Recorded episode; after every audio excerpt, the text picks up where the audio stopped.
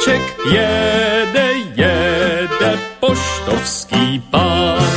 Předu má trubičku, vzadu má truhličku, jede, jede poštovský pán.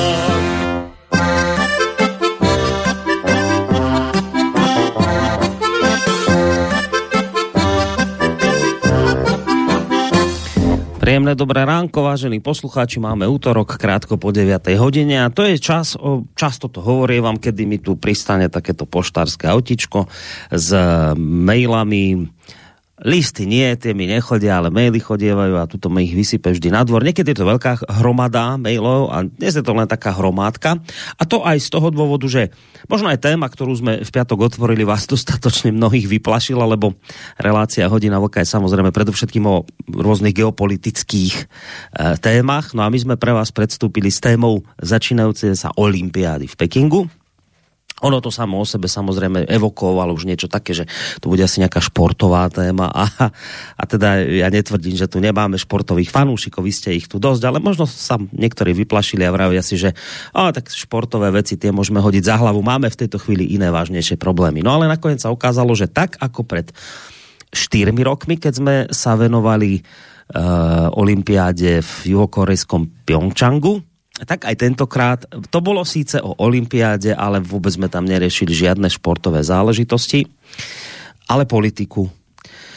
Takže napokon nám z toho opäť vypadla politická téma, čo sme aj samozrejme očakávali. Takže to je jeden z dôvodov, prečo možno tých mailov nebolo až tak veľa. Druhý dôvod, prečo dnes je tá hrbka len taká maličká, je aj ten, že ja som v piatok nejaké maily e, našich poslucháčov, ktorí nám písali do Hodiny vlka, prečítal. Dvíhali sme aj telefóny.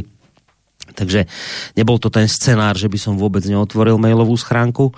Takže aj to je dôvod, prečo je toho dnes menej. Takže dve hodiny tu určite nebudeme tráviť. Ale v každom prípade teda vítajte pri počúvaní tejto relácie. Z Banskobystrického štúdia vám nerušené počúvanie. Aha, nám ešte stále príjemný úvod dnešného dňa praje Boris Koroni.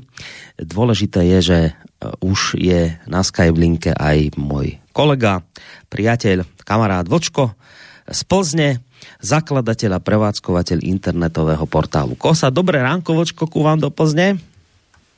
Děkuju, dobrý ráno z Plzně do Banské Bystrice, tobě Borisku, ale především všem našim věrným posluchačkám a posluchačům Slobodného vysílača, ať už jsou na zemi kouli kdekoliv. No a dobré, dobré ránko samozrejme ešte raz a ja vám prajem, vážení poslucháči, a len dodám to, čo veľmi dobre viete, ale nikdy to nemôžeme vedieť dopredu, že či nás nepočúva aj niekto, kto povedzme prvýkrát zachytil túto, infor- túto reláciu, ktorú práve vysielame. Takto, teda naživo ôsmeho februára. E, hoci teda vysielame naživo, a hoci je to tak, že v relácii Rádia Slobodný vysielač sa vždy môžete zapájať a nejaké tie maily posielať alebo prípadne telefonovať, tak toto je presne tá relácia, kde sa to nedeje, pretože v tejto relácii len teda e, dočítame maily z piatkovej relácie Hodina vlka. Takže technické veci máme za sebou, vieme, aká bola téma, bola teda téma olympiáda v Pekingu a ideme na maily, ktoré sme neprečítali. Karel nám napísal v podstate hneď po začiatku relácie dvadsať hodín tridsaťjeden minút, prišiel takýto mailík. Dobrý večer do štúdia, dnes som e, jedným očkem sledoval zahájenie olympijských her a musím konstatovať, že mám veľké obavy, jak to všechno dopadne. Bojím sa, že neziskovkám určite neutekla tá nevyváženosť v zastoupení menšin, a to nemám na mysli jen el gé bé té plus, ale celkovie je tam malé zastoupení sportovců čokoládové pleti. A musím říct, že i ve výpravě z U S A je evidentne väčšina bílých heterosexuálů. Snad nevypuknou další nepokoje hnutí B F L M P Z S V Z. Přeji príjemné vysílání. Tak toto nám napísal Karel. Ja len teda dodám k tomu, že ne, neviem, ako je to s týmto el gé bé té, týchto bé em el, ktoré spomínate, ale ja to som zachytil. Ja som teda nevidel ten úvodný ceremoniál, ale viem, že, že naše mainstreamové streamové médiá sa veľmi pohoršovali a asi aj nejakí tí analytici, komentátori, že počas toho úvodného ceremoniálu tam nejakú časť toho otváracieho ceremoniálu bol tam nejaký Ujgur či Ujgurka a že teda to, no, to sú proste nejaká menšina v Číne žijúca, ktorá má byť teda politicky a aj inak prenasledovaná, a to, že tohto Ujgura, alebo teda neviem, či to bol žena, či muž, že ho tam Čína proste inštalovala v úvode tohto otváracieho ceremoniálu, tak to mala byť nejaká neuveriteľná provokácia zo strany Číny, pretože Čína veľmi dobre vie, ako tejto menšine ubližuje, a napriek tomu ju takto provokatívne člena tejto menšiny dala do úvodného otváracieho ceremoniálu. Takže toto len, ja som len toto zachytil, ale inak, inak teda neviem, ako je to s vyváženosťou všetkých týchto bé el em a el gé bé té kvé, to som nezachytil. Vočko, ty k tomu niečo vieš povedať? No, myslím, že jo. Já si myslím, že posluchač Karel má naprostou pravdu. Fakt je, že rasová nevyváženost na zimní olympiádě je přímo strašná. Je přímo strašná. Tam jsou samý bílí nebo, nebo na nejvejš teda Aziati. Jako kuriozita, samozřejmě rasová kuriozita, která, která by se měla odsoudit, je tuším sjezdař z Haiti, a e, je tam zase nějaký ten karibský, karibský bo, e, bob. Už ty už jednou, kdysi, kdysi byli vys film Kokosy na sněhu. Jamajský bob, tak tentokrát by měl, by měl mít e, následovníky a sáskový kanceláře. Představ si ten, ten rasismus, hnusný rasismus, kdy byli sáskový kanceláře, který vypsali e, kurzy na sásku, jestli se ten jamajský bob převrhne nebo ne. Představ si to. Jo. Mm. Takže to je, to je přece hrozný. Samozřejmě, že jaksi příslušníci komunity el gé bé té, tak ty tam určitě budou taky. Klasicky to bývají, a tím nemyslím nic, nic špatného, klasicky to bývají um, muští účastníci v krasobruslení, k tomu mají, mají jako nejblíž, tomuhle z tomu. A je tam taky malý zastoupení transsexuálů, protože ku podivu se neobjevil žádný protest, jako je to s tou americkou no, plavcem plavkyní, kde je masový odpor e, proti, proti tomuhle kříženci, transgender. Tak nic podobného v ženských soutěžích olympiády zaznamenáno zatím nebylo, což je taky špatně. A když se podíváš, je tam samá bílá barva, i ten sníh je bílý. Já si myslím, že by se s tím... Já, já fakt si myslím, že, že by bylo záhodno postarat se o to, aby ten sníh, když už nemůže být teda aspoň z části černý, jo, černý, takže by měl být aspoň nějaký modrej nebo zelený, nebo prostě nějaký takovýhle, aby to bylo, aby to bylo vyvážené. A teďko k těm Ujgurům. Kdyby Čína tam Ty, ty Ujguři byli dva. Byl to muž a žena. A bylo jim jaksi postoupeno mimořádně prestižní účinkování v zahajovacím ceremoniálu. To je, že zapalovali spolu olympijský oheň, jo, na stadion.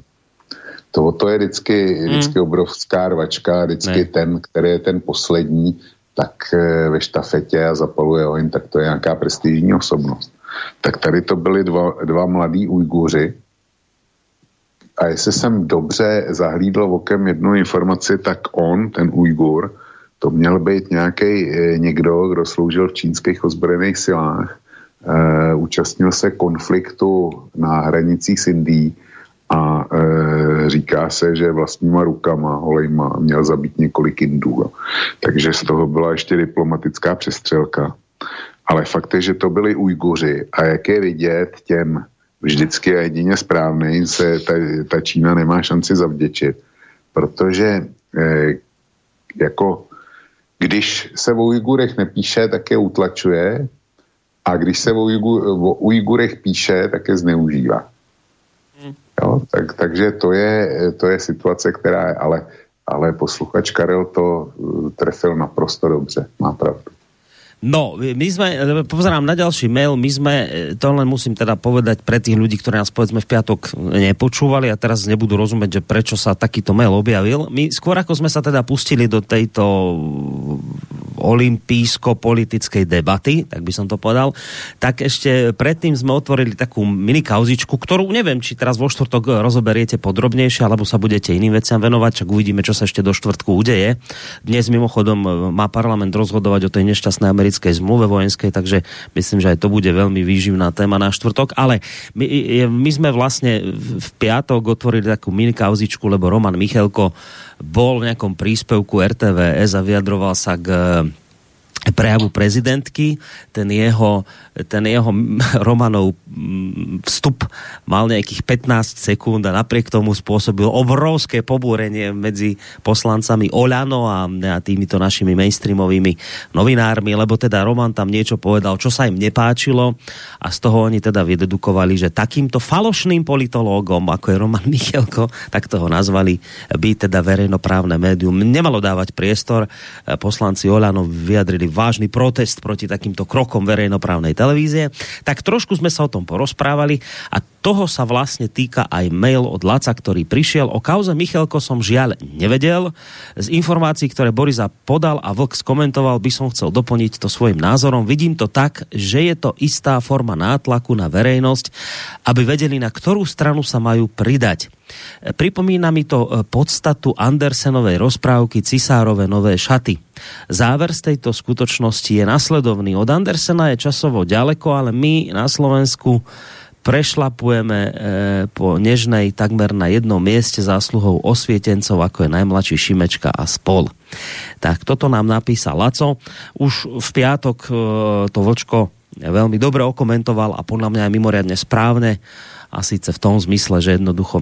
A, a, a to je vlastne názor, čo som tak zachytil, keď som si pozeral tie rôzne komentáre pod touto udalosťou. Nakoniec aj, aj sám Roman o tom informoval na Facebooku, tak samozrejme tie komentáre sa niesli v tom zmysle, že či teda Roman má právo, alebo už nemá právo v dnešnej dobe vystupovať vo verejnoprávnej televízii, keďže je to právoplatný občan Slovenskej republiky. A navyše e, tie otázky smerovali aj k samotnej verejnoprávnej televízii, že kto iný ako verejnoprávne médium má predsa dávať priestor aj názorom, ktoré môžu byť kritické, a že prečo máme tolerovať stav, že tam si sadnú dvaja politológovia, ktorí pani prezidentku pochvália. Že, takže, takže logicky sa ľudia pýtali, ale uh, ty si to v podstate už v piatok okomentoval a vravím, uvidíme, či vo štvrtok túto tému otvoríte. Podľa mňa sa k tomu dostanete, lebo tým, že budeme mať Romana tu, tak asi by to bolo hriech e, neokomentovať. Ale ak chceš, tak ešte samozrejme môžeš k tomuto mailu niečo dodať. No tak e, ja s tým naprosto počítam, že to bude součást čtvrteční trikolory. To prostě nejde, nejde pominout. A e, ty si citoval nějaký data z průzkumu, který na Slovensku byly ohledně, ohledně té e, smlouvy se Spojenými státy, která se dneska bude projednávat ve vašem parlamentu.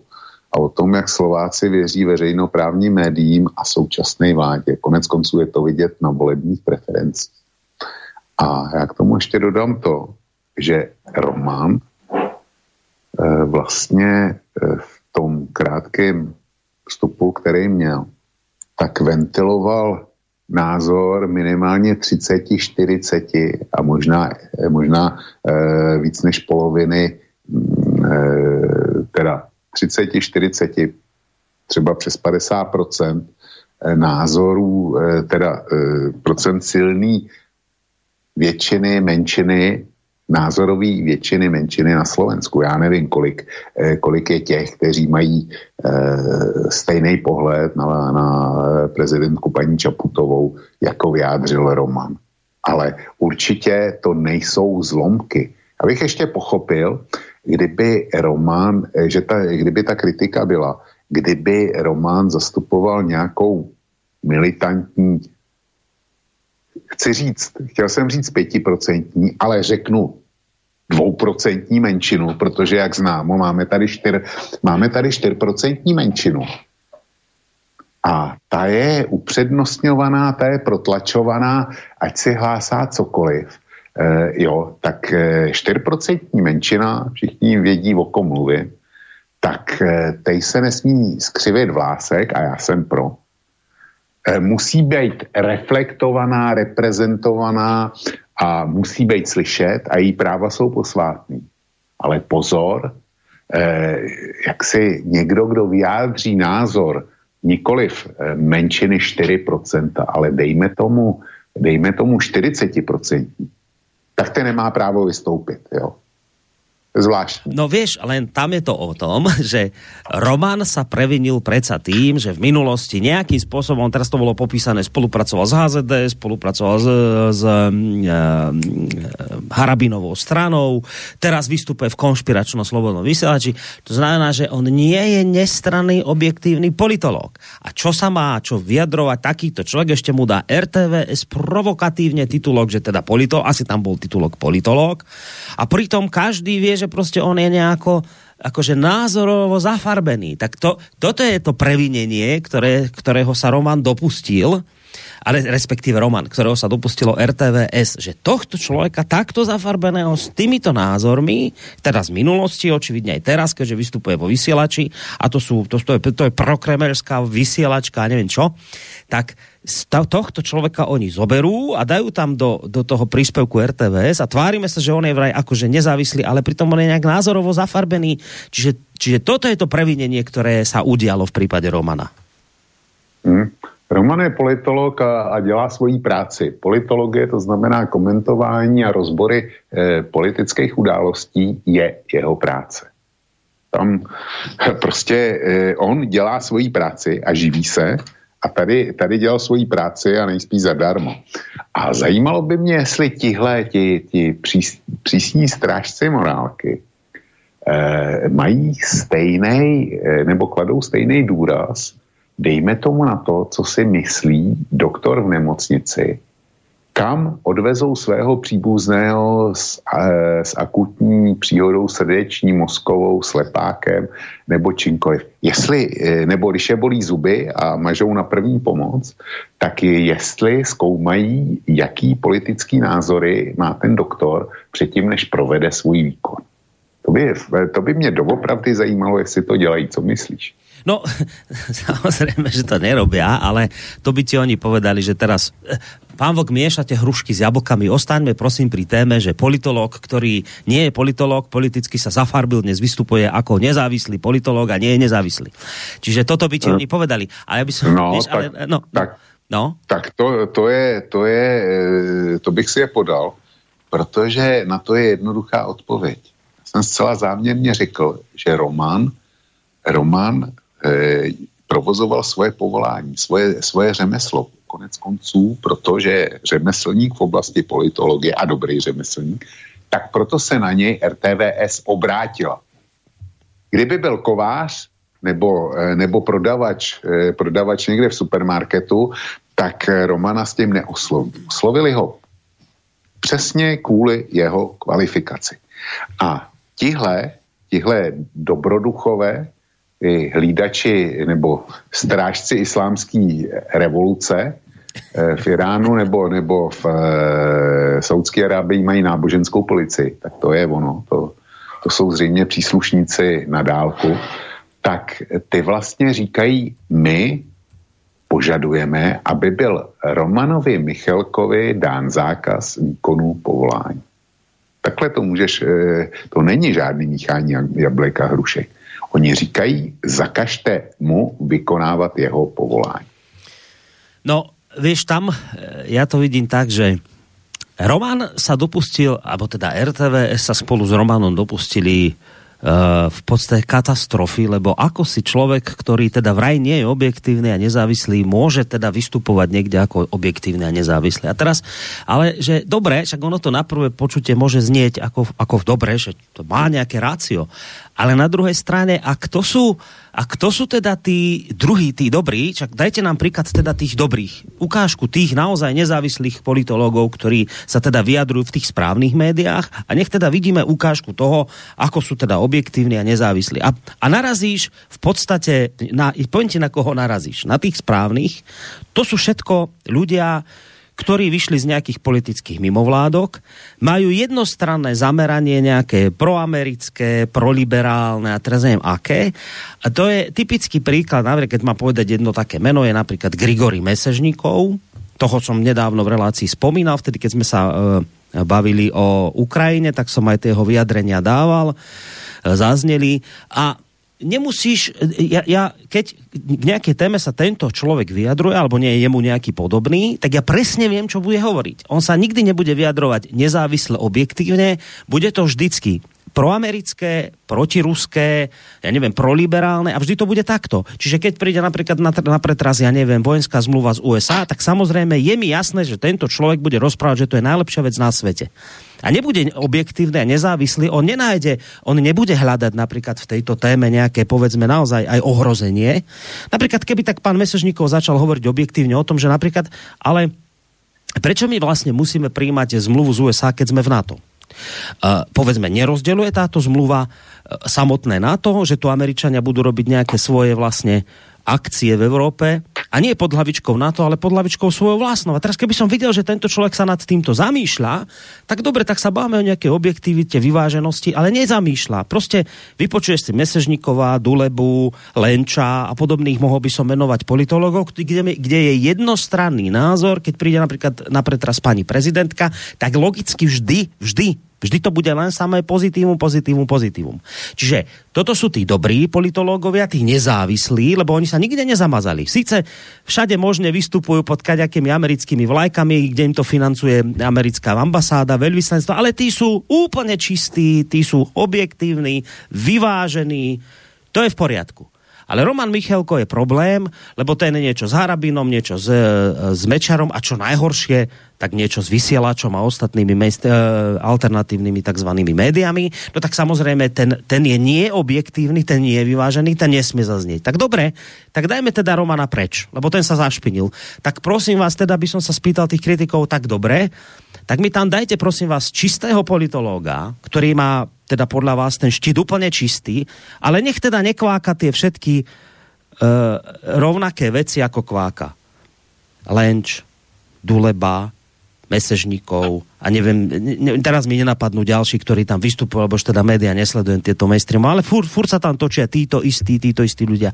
Tak kto teda, kto teda má povedať tú kritiku, keď to títo vraj objektívne a nezávislí nie sú schopní? Ale očividne teda, ako Vočko hovoríš, je tu nejaká podstatná, dokonca väčšina ľudí, ktorá má ten názor, ktorý má Roman, a ja som to dokladal na tých prieskumoch, ktoré sú teda jednoznačné, tak kto má teda túto skupinu ľudí zastupovať, keď tí vaši dobrí, objektívni politológovia to nie sú schopní?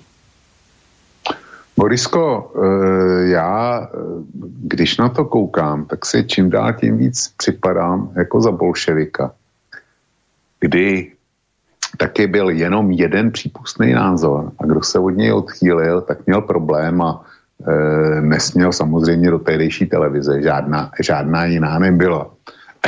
Takže jako ty metody, ty metody, ty jsou úplně stejné. Jo, potlačit jakýkoliv opoziční názor a potlačit ho za každou cenu. Nic sa nezmenilo. Vieš, ale a pritom, a pritom, keď sa trošku, veď my sme mali reláciu politické mimovládky, niekoľko častí sme sa venovali okrem iného napríklad aj financovaniu médií. A teraz, a, a tých politologov, ktorí tam vystupujú, a ty nakoniec zistíš, že oni sú vzájomne v konflikte záujmov.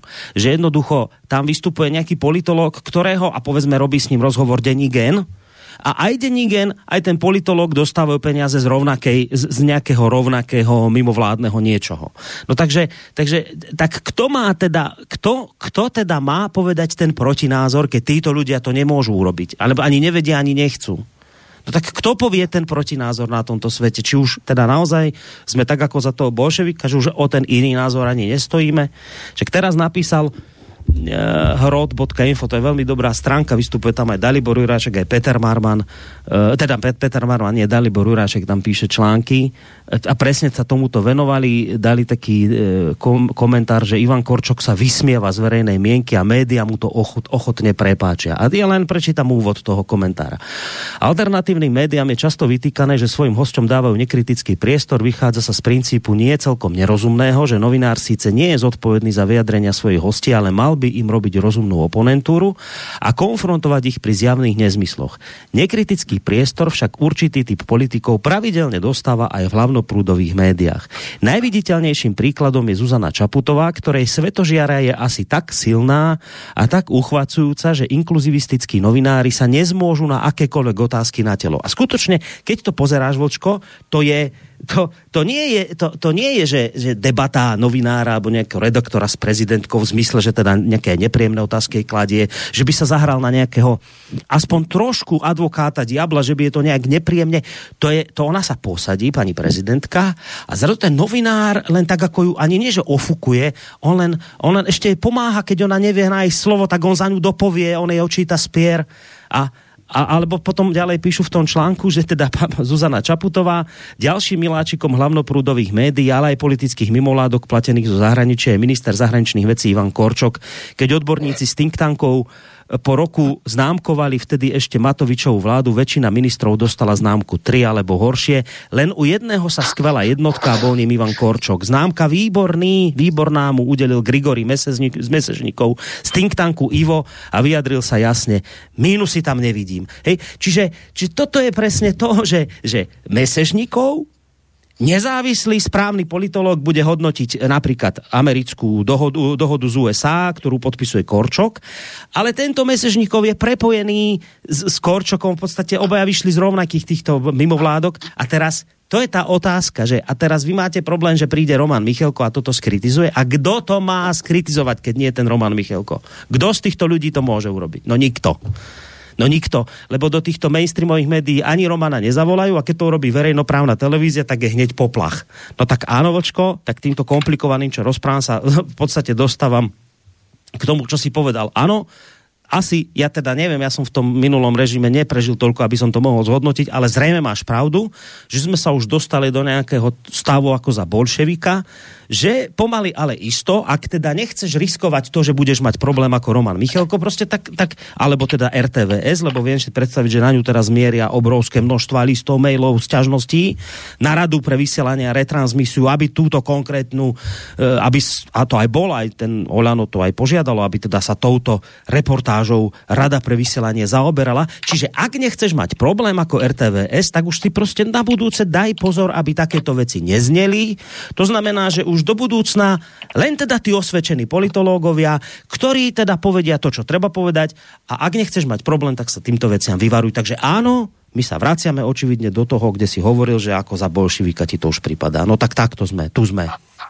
No a pak se diví, pak se diví tomu, když ví, že e, udělají dotazníkovou, velkou dotazníkovou akci, co si myslí slovenská veřejnost. A pak se diví, že jim slovenská veřejnost nevěří, když postupujú přesně tak. No, no ale vieš, ale to nakoniec e, verejnosť ním neverí, nie preto, že oni toto robia, ale preto, lebo sú tu konšpiračné médiá, v akom aj ty vystupuješ a tieto pobláznili ľudí. Oklamali ľudí, pobláznili, ešte sú zrejme aj financované z Kremla, to ešte zistíme, aké toky peňazí a neviem čo a neviem čo. Čiže tu nám, to, to, my, my s tým nič nemáme, my sme nič s tým neurobili, to tu pobláznili ľudí, konšpiračné médiá a agenti Kremla. No tak tá, toto je odpoveď. No tak ako môžu si s tým hrať a jednou e, vidí, co se děje na ulicích a to není, to není jenom záležitost Slovenska u vás. Podívej se na Kanadu dneska, žlutý vesty ještě pořád máme v paměti. Podívej se na to, co se děje ve Vídni. Ono to je dneska spojený s covidem, covidovejma opatřeníma, e, antivaxerstvím a tak dál. Čili zmotnilo se to do téhle podoby, jenomže já si daleko spíš myslím, že to je prostě protest minimálně části obyvatelstva proti systému. Proti systému, který je tady, který selhává a zatím se pro mě dost nepochopitelně ventiluje v těchto opatřeních, protože jsou věci, které jsou daleko důležitější a tam je zatím klid. Dodávám a opakuji zatím. Ale to, to společenské napětí to jednou prostě vyhřezne. A až se tak stane, tak se ty jedině, jedině vždycky správní budou divit. No, vieš, to je, však dobre, teraz sa trošku zakecávame a nakoniec, však máme dve hodiny, nakoniec možno aj, aj, na, aj ešte nám aj málo bude, ale to je presne o tom, že, vieš, no, že hovorím o tom, že dnes má parlament schvaľovať tú nešťastnú zmluvu s Američanmi. My máme, my sme si urobili teda nejaké drobné, túto maličké prieskumy, nejaký veľký prieskum sme nerobili, lebo ten by nám mohol dopadnúť úplne katastrofálne, tak aspoň nejaké médiá, Markíza si dala urobiť, myslím, cez Focus, či cez koho prieskum, a ten im vyšiel jednoznačne. Ľudia si myslia, že oni jednak poprvé si myslia väčšinovo, že konflikt na Ukrajine provokuje NATO a U S A, a nie Rusy. Jasne. Ďalej si myslia, to sme spomínali, že jednoducho nepotrebujeme tu žiadne vojska NATO a zároveň nechcú proste, aby sa podpisovala zmluva z U S A. Toto je väčšinový názor. A ty, ty vo výsledku vidíš, že politici, tí vládni, proste oni ne, nebudú počúvať teraz e, názor verejnosti, tej väčšiny. A mainstreamové médiá typu denní Gen, Vladimír Šnídl, ktorý tam funguje, ktorý teraz tiež nás akurát včera spomínal ako konšpirátorov vo svojom článku, ktorí pobláznili ľudí a bojujú proti zmluve a vyhrážajú sa poslancom a neviem čo.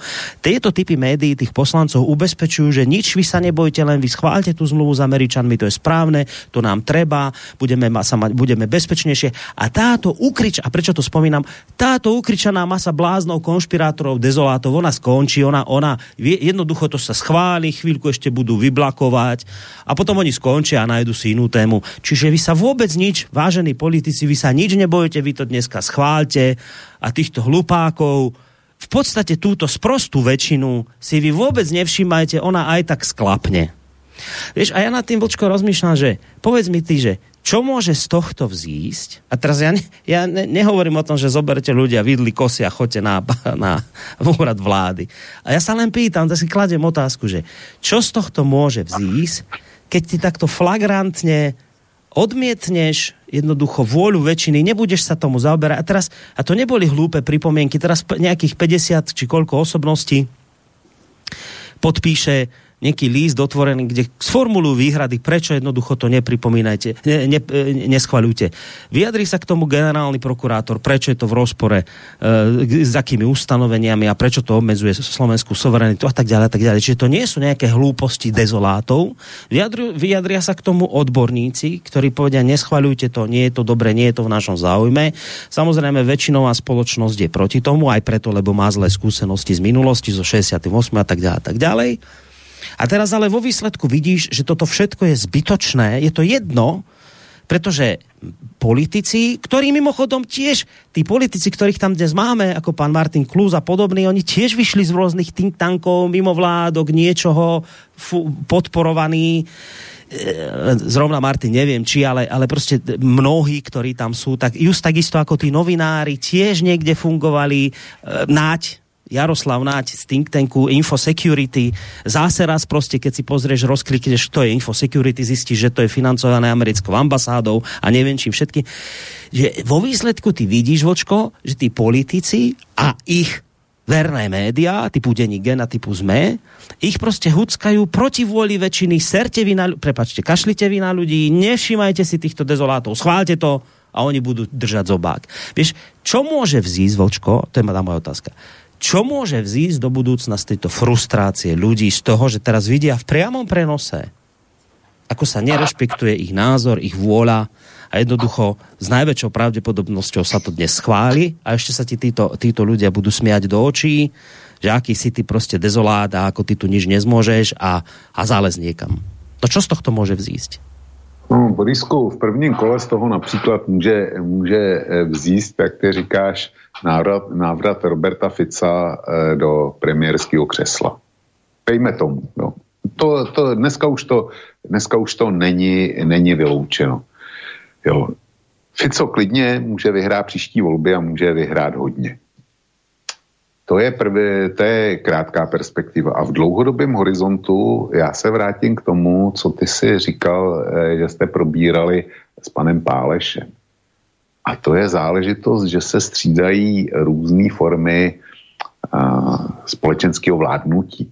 Že to funguje jaksi ve smyslu diktatura, následně různý, různý kroky eh, k demokracii, demokracie zdegeneruje a vrátí se nám diktatura.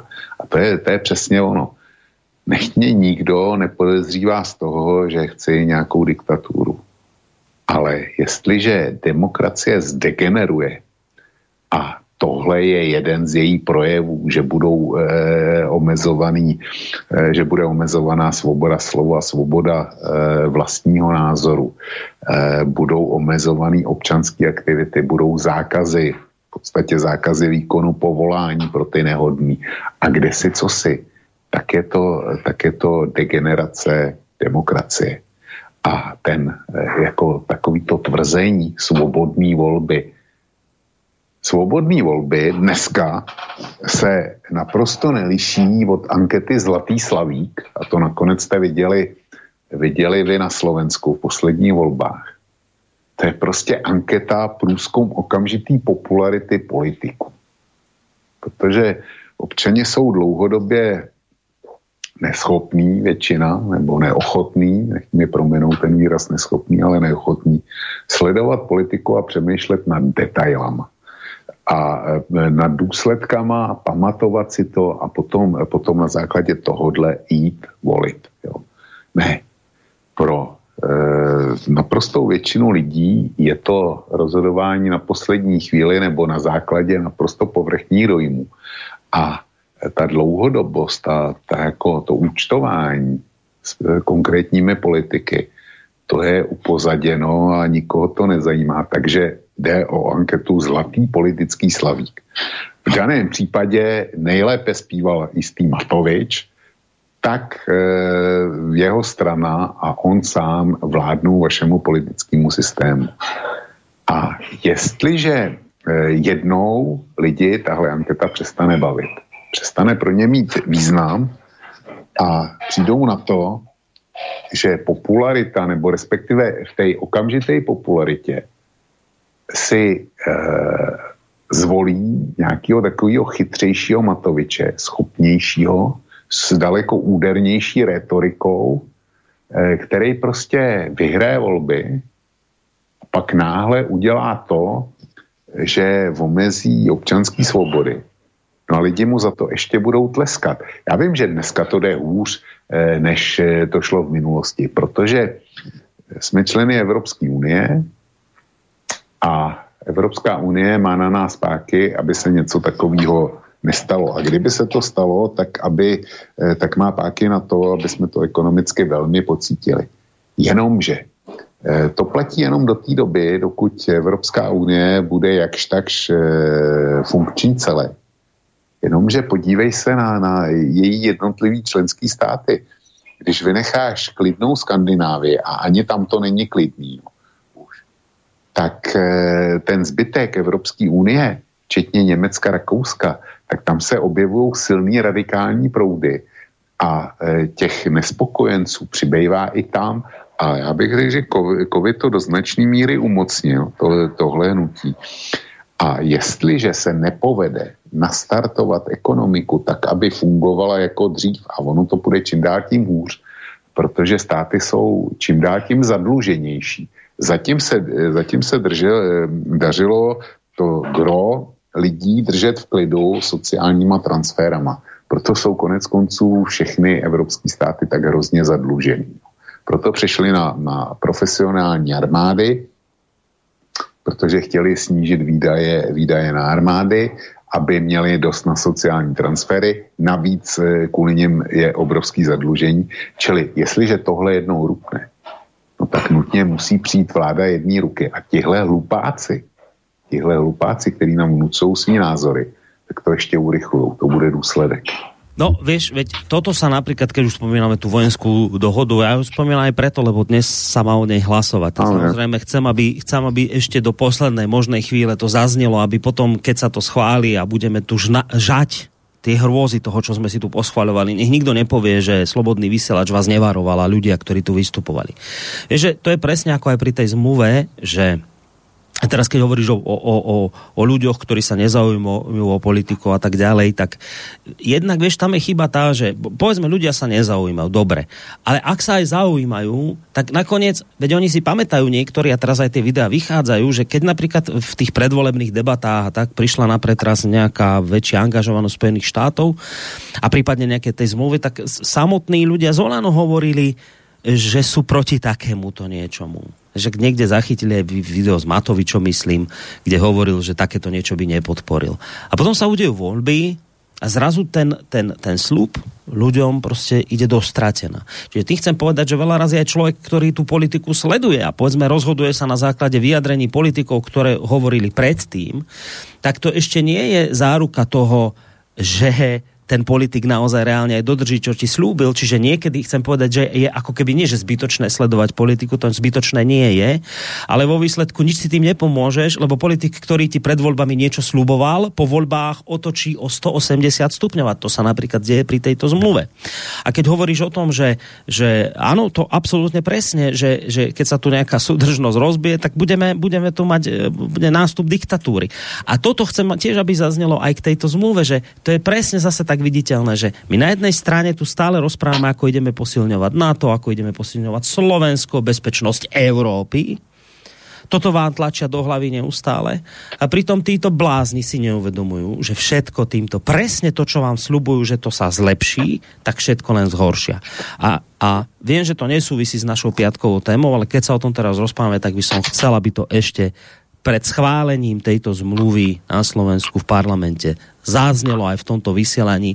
Nebude to môj názor, ale je to názor uh, inak mimochodom kedysi mainstreamového novinára Daga Daniša, ktorý potom prešiel do konzervatívneho denníka Postoj. A tento Dag Daniš v podstate hovoril vo svojom príspevku k tejto zmluve to, o čom sa rozprávame aj my teraz. Ja prečítam len krátky úryvok z toho jeho článku, z toho jeho komentáru, ktorý si nájdete v celom znení, keď hovorí: vojenská dohoda so Spojenými štátmi nemá nič spoločné s NATO a už vôbec nie s jeho posilnením. Je to presne naopak. Dohoda má umožniť Američanom, aby mali voľné ruky aj v tých vojenských operáciách, ktoré nebudú mať podporu aliancie, respektíve kľúčových európskych členov NATO. Dohoda priamo súvisí s bezpečnostnou krízou okolo Ukrajiny a so snahou Spojených štátov, Británie a Kanady vojensky tlačiť na Rusko, hoci aj bez podpory Nemecka či Francúzska, v rozpore s európskymi záujmami. Nemci a Francúzi chcú dôraznejšie vstupovať do rozhodnutí aliancie, ktoré sa priamo týkajú Európy. Zablokovali pozvánku do NATO pre Ukrajinu a Gruzínsko už v roku dvetisícosem, nepodporili programy NATO na vyzbrojovanie Ukrajiny a presadzujú novú európsku bezpečnostnú dohodu, ktorej súčasťou by bolo okrem mimoeurópskych Spojených štátov aj Rusko.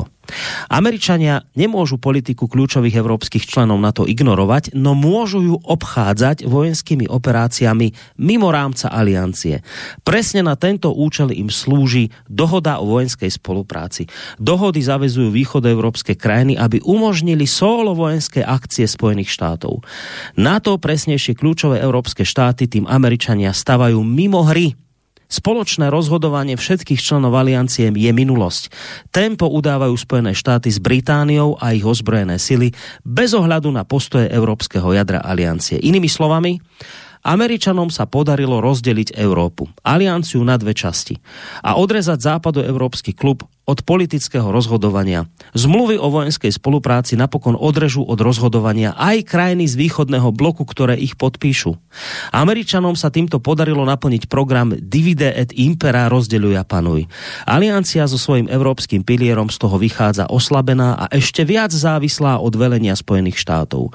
desať rokov bude mať teraz pred sebou len dve možnosti. Buď neochotne v rozpore s vlastnými záujmami prikývne na vojenské rozhodnutia Američanov v Európe a zúčastní sa, aby si udržala aspoň symbolický vplyv na kontinente, tak ako to bolo napríklad e, pri bombardovaní Juhoslávie, alebo bude celkom mimo hry, na lavičke.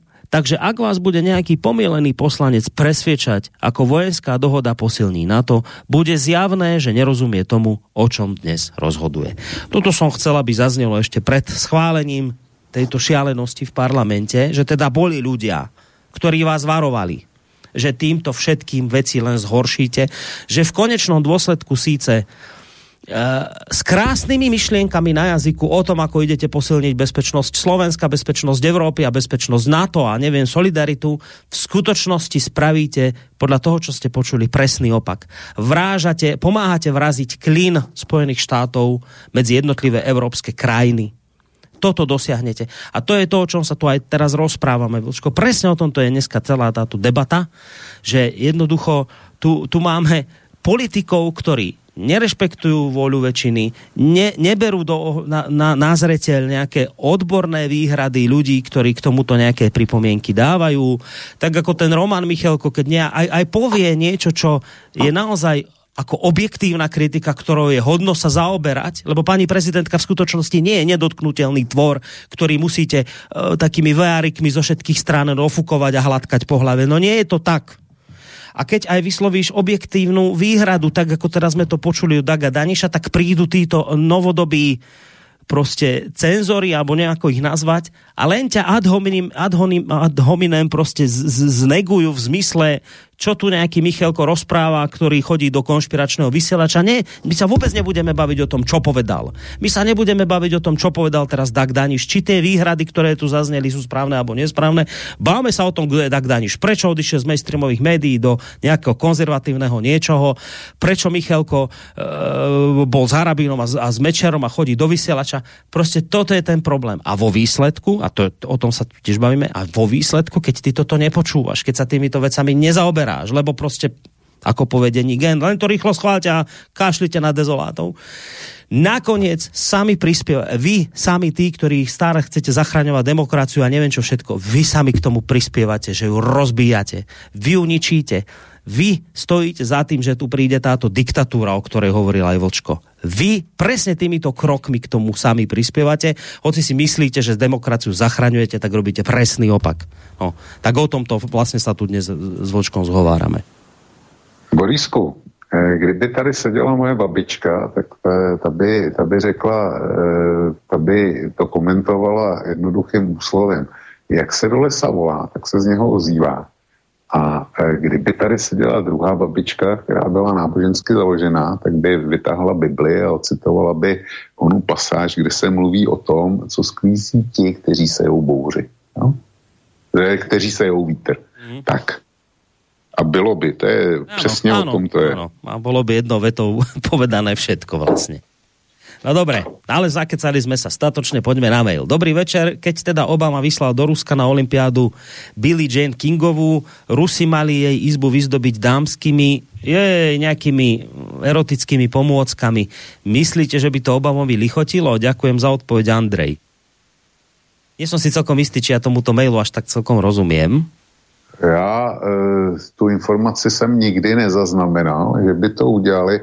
Ale mě by ten, ten dotaz není na nás. Ten by měl být směřován k Billie Jane Kingový a zeptat si, jestli, jestli se jí ta výzdoba líbila nebo ne, nic více k tomu říct nedá. A jestli, jestli se to líbilo Obamovi, no pokud by byla spokojená Kingová, tak by musel být spokojený i Obama, takhle to vidím já.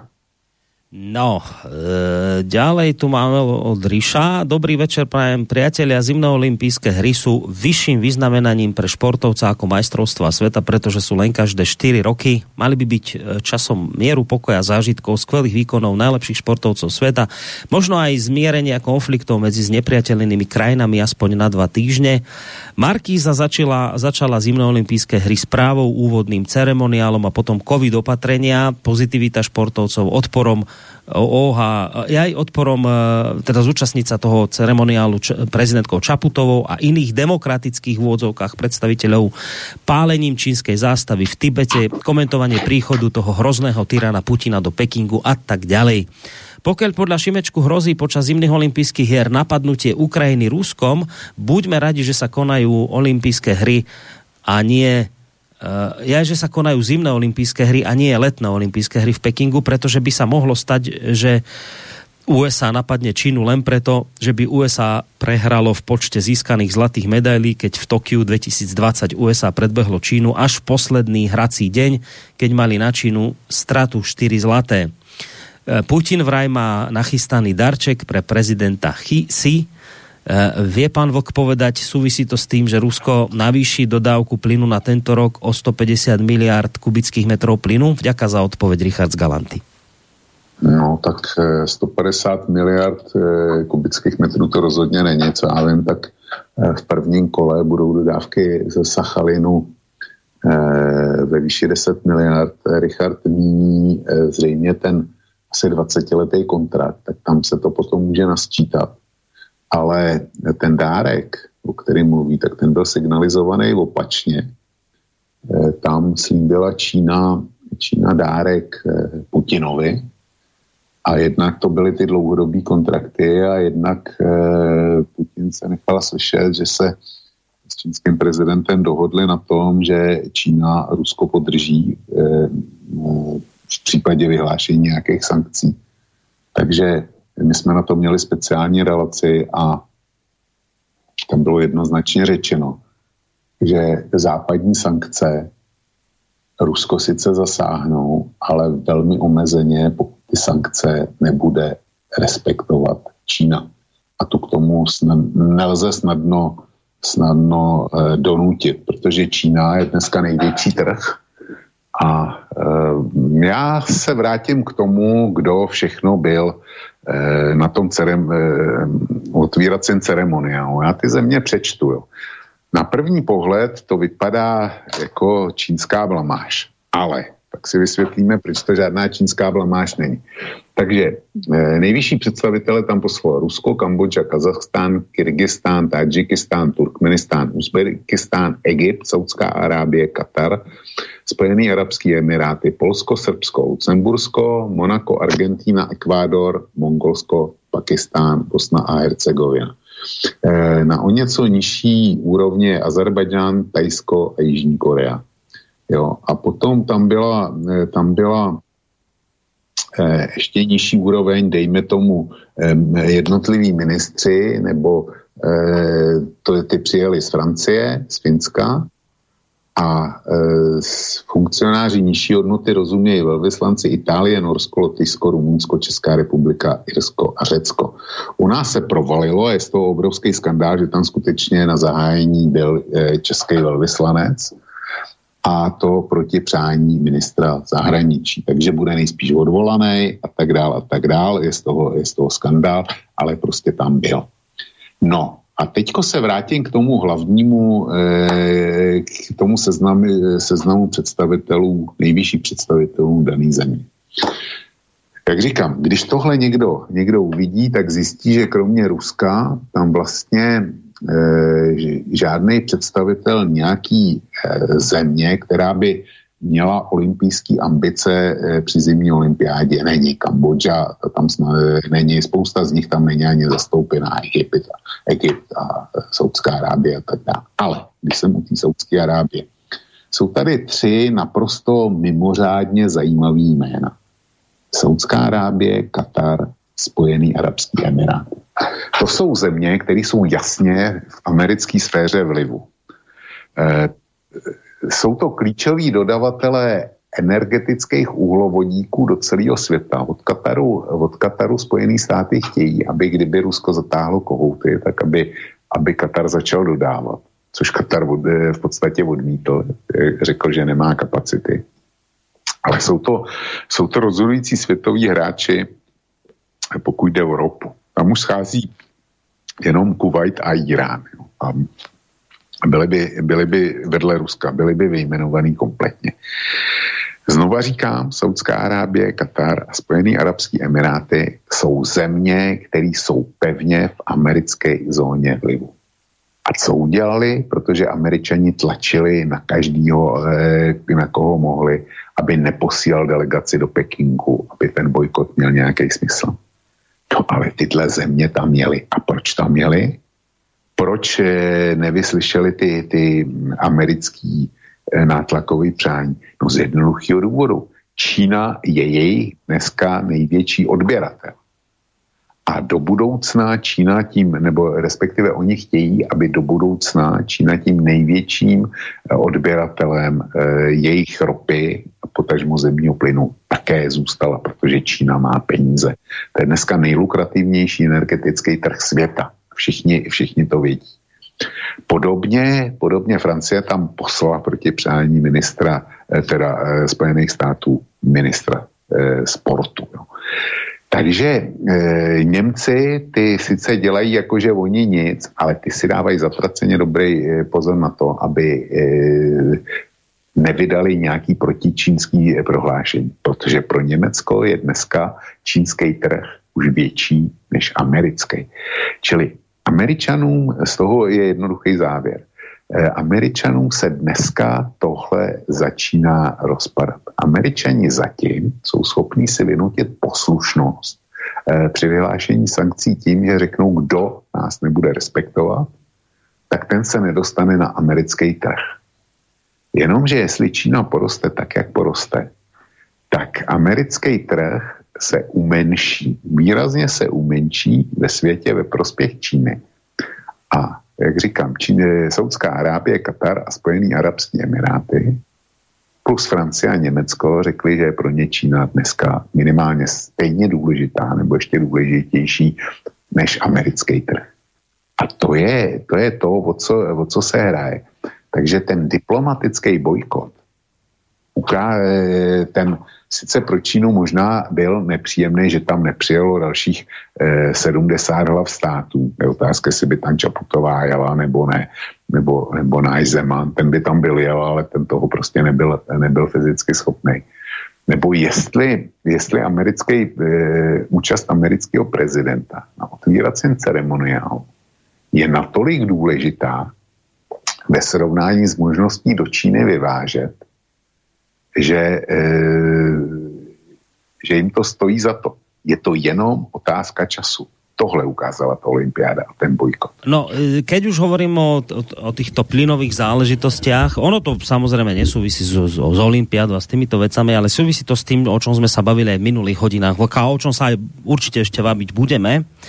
Uh, určite si včera zachytil takéto vyjadrenie dosť razantné, jednoznačné amerického, amerického prezidenta Bidena po stretnutí s nemeckým kancelárom Scholzom, kde Biden hovoril o tom, okrem iného, hovoril o tom, že ak Rusko zaútočí na Ukrajinu, projekt Nord Stream dva bude zastavený. To povedal, spojen, to povedal prezident Spojených štátov v zmysle, akože my to zastavíme, hovorí Biden, sľubujem, že ho zastavím. Abo zastavíme. Čiže, čiže, čiže americký prezident hovorí v podstate do európskeho projektu, ktorý je medzi Ruskom a Čínou, že on to zastaví.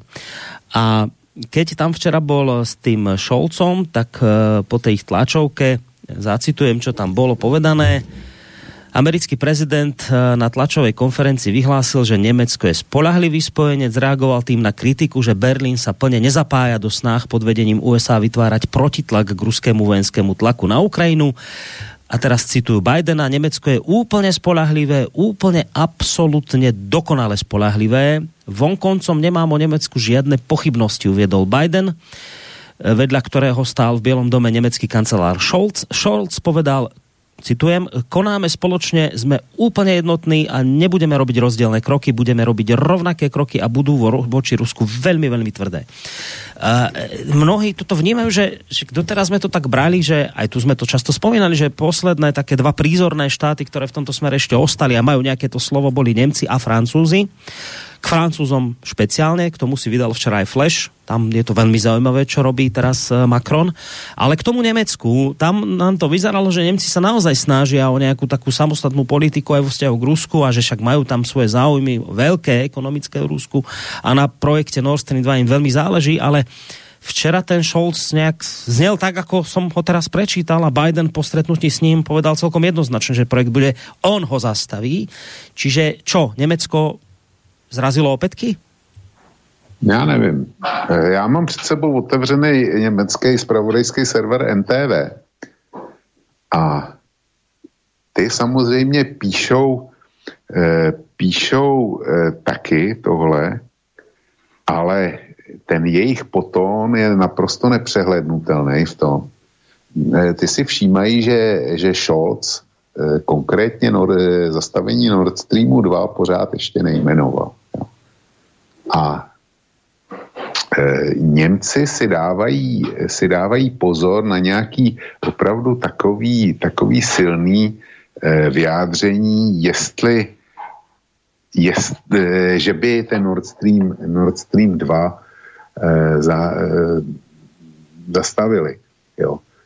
Americe, já tě přečtu kousek. Americký prezident Joe Biden a spolkový kancléř Olaf Scholz mají po svém prvním soukromém setkání asi deset minut na to, aby sdělili nejdůležitější zprávu. Význam konfliktu s Ruskem a západními státy se mezi U S A a Německo, pokud jde o jednotnost, nevejde ani list papíru.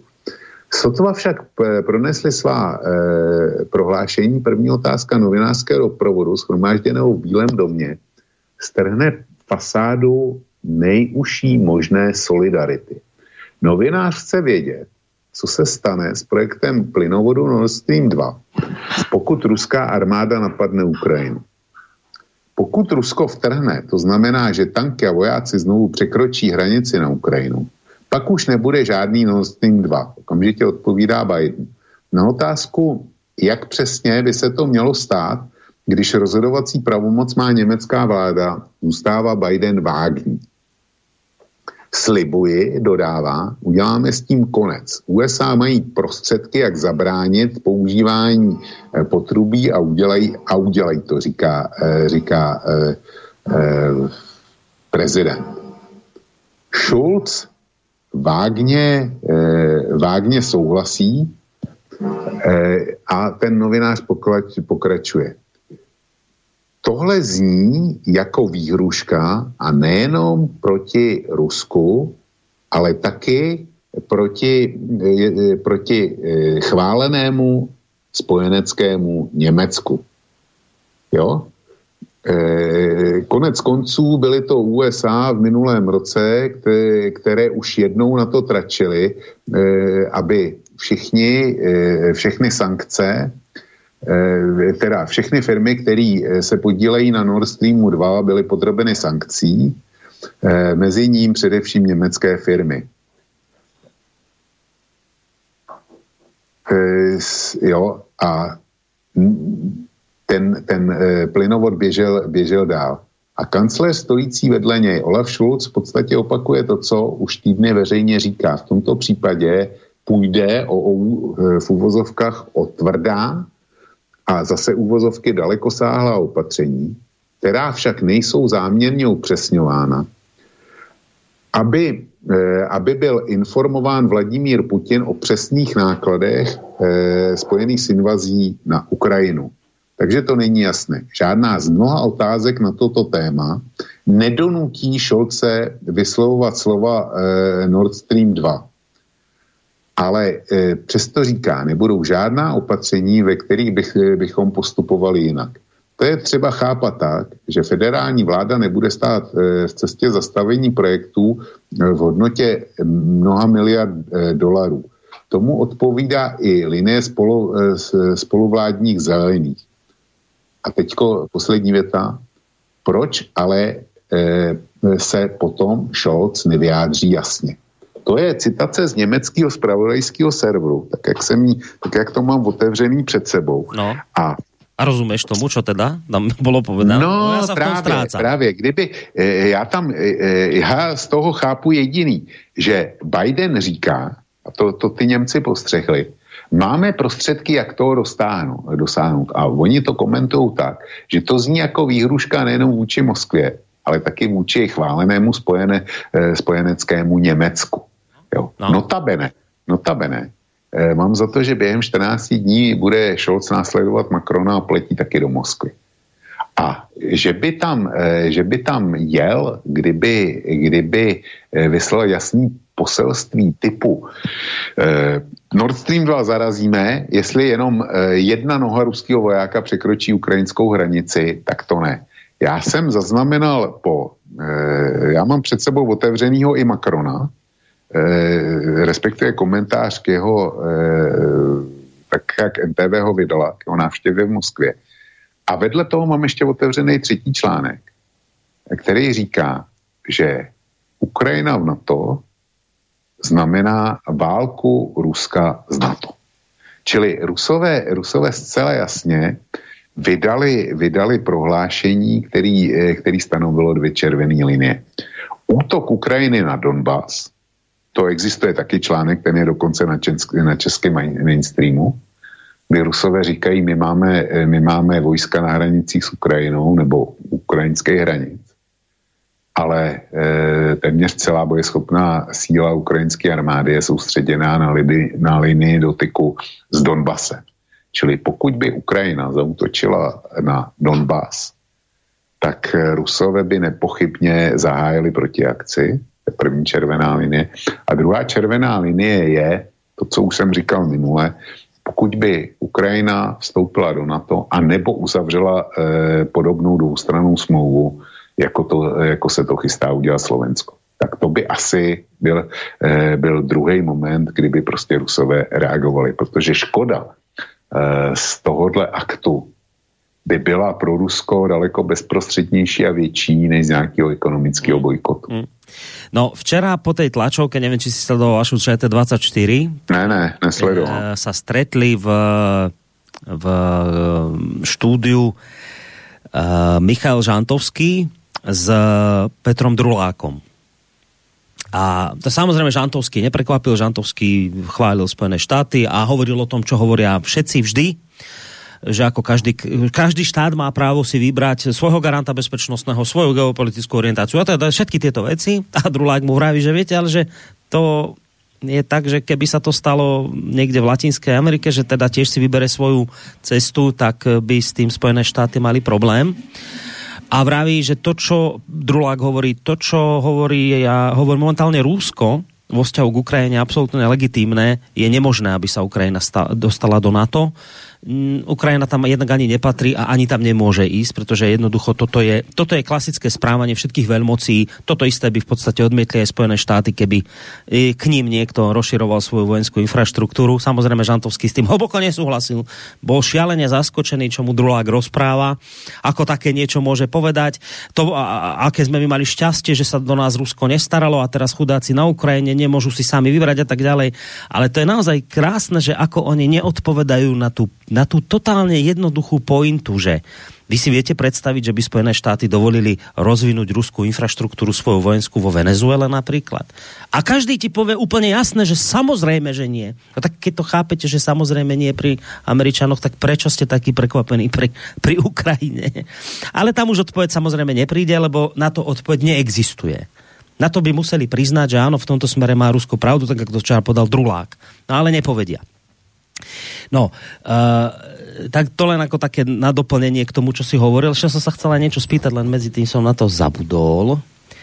Čiže, a áno, včera na tej tlačovke hovoril Putin, že aj sa spýtal Macrona, že teda naznačil, že áno, že v takom prípade by to viedlo k vojne, že, že teda nie Rusko sa približuje k NATO, ale že ak by jednoducho bola Ukrajina prijatá do NATO, tak bude Rusko vtiahnuté do vojny z NATO, povedal Putin a spýtal sa, obrátil sa na Macrona a spýtal sa ho, že chcete, aby Francúzsko išlo do vojny s Ruskom? No, a tým je povedané všetko. A to je tá otázka. Vieš, Vlčko, vždy si kladiem tú otázku a už som sa ťa to x-krát pýtal, že, že čo, čo majú tí Američania v rukách? Ak, akú moc? Že postavia v podstate do pozoru Šolca, aj keď teda trošku si to dovysvetlil, ale nie je to z toho jasné. Ale, ale napriek tomu Biden bez štipky hanby povie, že on niečo zastaví, on zastaví projekt, s ktorým Spojené štáty nemajú vôbec nič spoločné. Nefinancovali to, nestavali to, je to mimo, mimo Spojených štátov a, a Biden sa postaví a povie ako vec faktu, že on ten projekt zastaví, on kašle na spojencov v Nemecku. Jeho nezaujíma, jeho nezaujíma niečo, že, že nejaké hospodárske škody, ktoré to Nemcom spôsobí, on to zastaví. A teraz Nemci tam prešlapujú tak na, na mieste a oni nevedia povedať tomu Bidenovi, vieš čo, zbási svoje vsaky, paky a zmizni za, za oceán a tam si rozhoduje, nie za nás. Toto sú naše záujmy, dovidenia. Mnohí ľudia to komentujú tak, že vlastne Nemecko od druhej svetovej vojny nemá samostatnú politiku a že jednoducho musí počúvať Spojené štáty americké. Čiže to je tá otázka, ktorú ja si kladiem vždy, že čo majú tie Spojené štáty také mocné v rukách, že Nemecko je do istej miery schopné a ochotné spáchať ekonomickú samovraždu zastavením projektu s Ruskom Nord Stream dva. Čo majú tie Spojené štáty také mocné v rukách, že Macron si to uvedomuje, že mu to povie otvorene Putin, tak chcete s nami bojovať? Chcete mať vojnu v Európe? Chcete zomierať? Chcete tento kontinent zničiť? A teraz my miesto toho, aby sme to pochopili a povedali, nechceme. Chceme mier, a kašleme na to, čo chcú Spojené štáty, Veľká Británia a Kanada, tie nech sa starajú doma, my ideme sa dohodnúť o tom, ako to spravíme, aby bolo dobre, aby bol mier. A my toto nevieme, my toto nevieme spraviť, nám tu proste budú diktovať Spojené štáty, vyhrážať sa tu zastavením Nord Stream dva, budú sem svojich vojakov, vieš, že furt sa kolo toho točím. Čo majú tí Američania tak pevné, mocné v tých svojich rukách, že tu všetci proti nim ustupujeme a dokonca sme ochotní páchať ekonomické samovraždy a ešte tu aj ešte to aj zomierať kvôli tomu nakoniec v tejto Európe. Ja tomu nerozumiem, ja tomu proste, ja tomu vočko nerozumiem. No, co mají? Mají, mají svůj trh, to je, to je jedna, jedna zásadní věc a největší, největší věc. Já jsem říkal, že Čína už je dneska pro Německo větší trh než Spojený státy, ale jenom o málo. A německý hospodářství je zaměřený na export. A kdyby Američani embargovali německý dovozy, tak by to znamenalo obrovský sociální problémy v Německu. A Němci tohle vědí. To je jejich hlavní trům. Pak je tam v Německu úplně stejná situace, jako je u vás na Slovensku. A sice i tam působí tisk, který má jasno, který ví, co je dobře, který ví, co je špatně. A e, u vás e, mainstream, kdyby někdo přišel, e, kdyby nastoupila vláda, která by řekla, my prostě nebudeme respektovat Spojené státy, tak ty si o tom před chvilkou mluvil sám, tak by spustili úžasnou palbu. A to též určitě je i v Německu. No, je tam, je tam e, taková ta velká silná proamerická lobby novinářská, bys, bys teda e, to, co produkují německý média, pokud jde o, o el gé bé té a další, další e, šílenosti, pokud jde o hlásání tzv. Liberální demokracie a podobně. To je, to je v Německu e, záležitost mediokracie. A To jsou, to jsou dva hlavní momenty.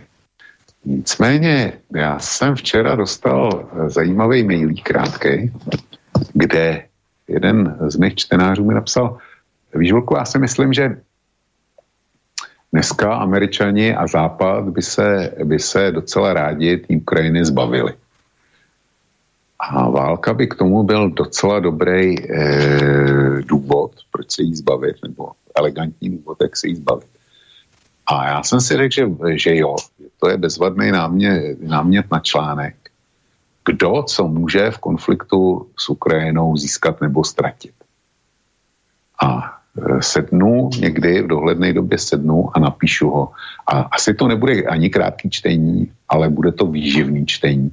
A může být, že si na tohle téma uděláme hodinu vlka separátní. Mm. E, probrat to, protože já teda prozradím jednu z hlavních point. Američani jsou v každém případě vítězové. Vítězové konfliktu na Ukrajině, ať už ten konflikt bude nebo nebude. Ty prostě nemůžou prohrát. Když bude válka, tak e, se budou zabíjet Ukrajinci a Rusové.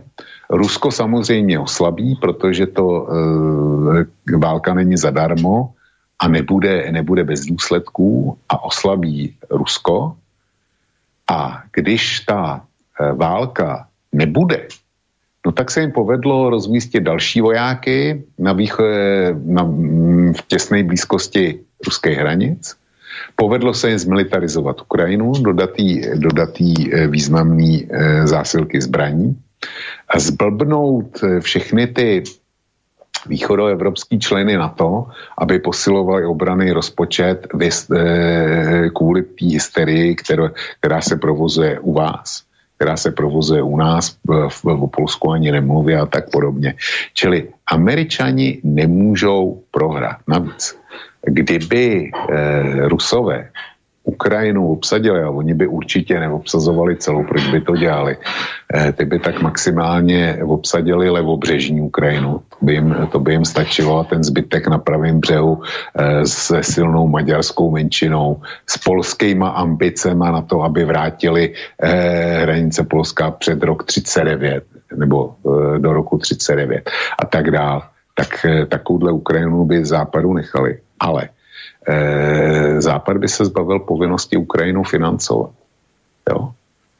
Protože tam šla teďko v lednu půjčka jedna celá dvě miliardy eur a už dneska je zase zpráva, že é ú v létě pošle dalších jedna celá dvě miliardy eur a Američani musí platit a tak dále. A přitom je jim jasný, že Ukrajina ty dluhy nebude schopná vrátit.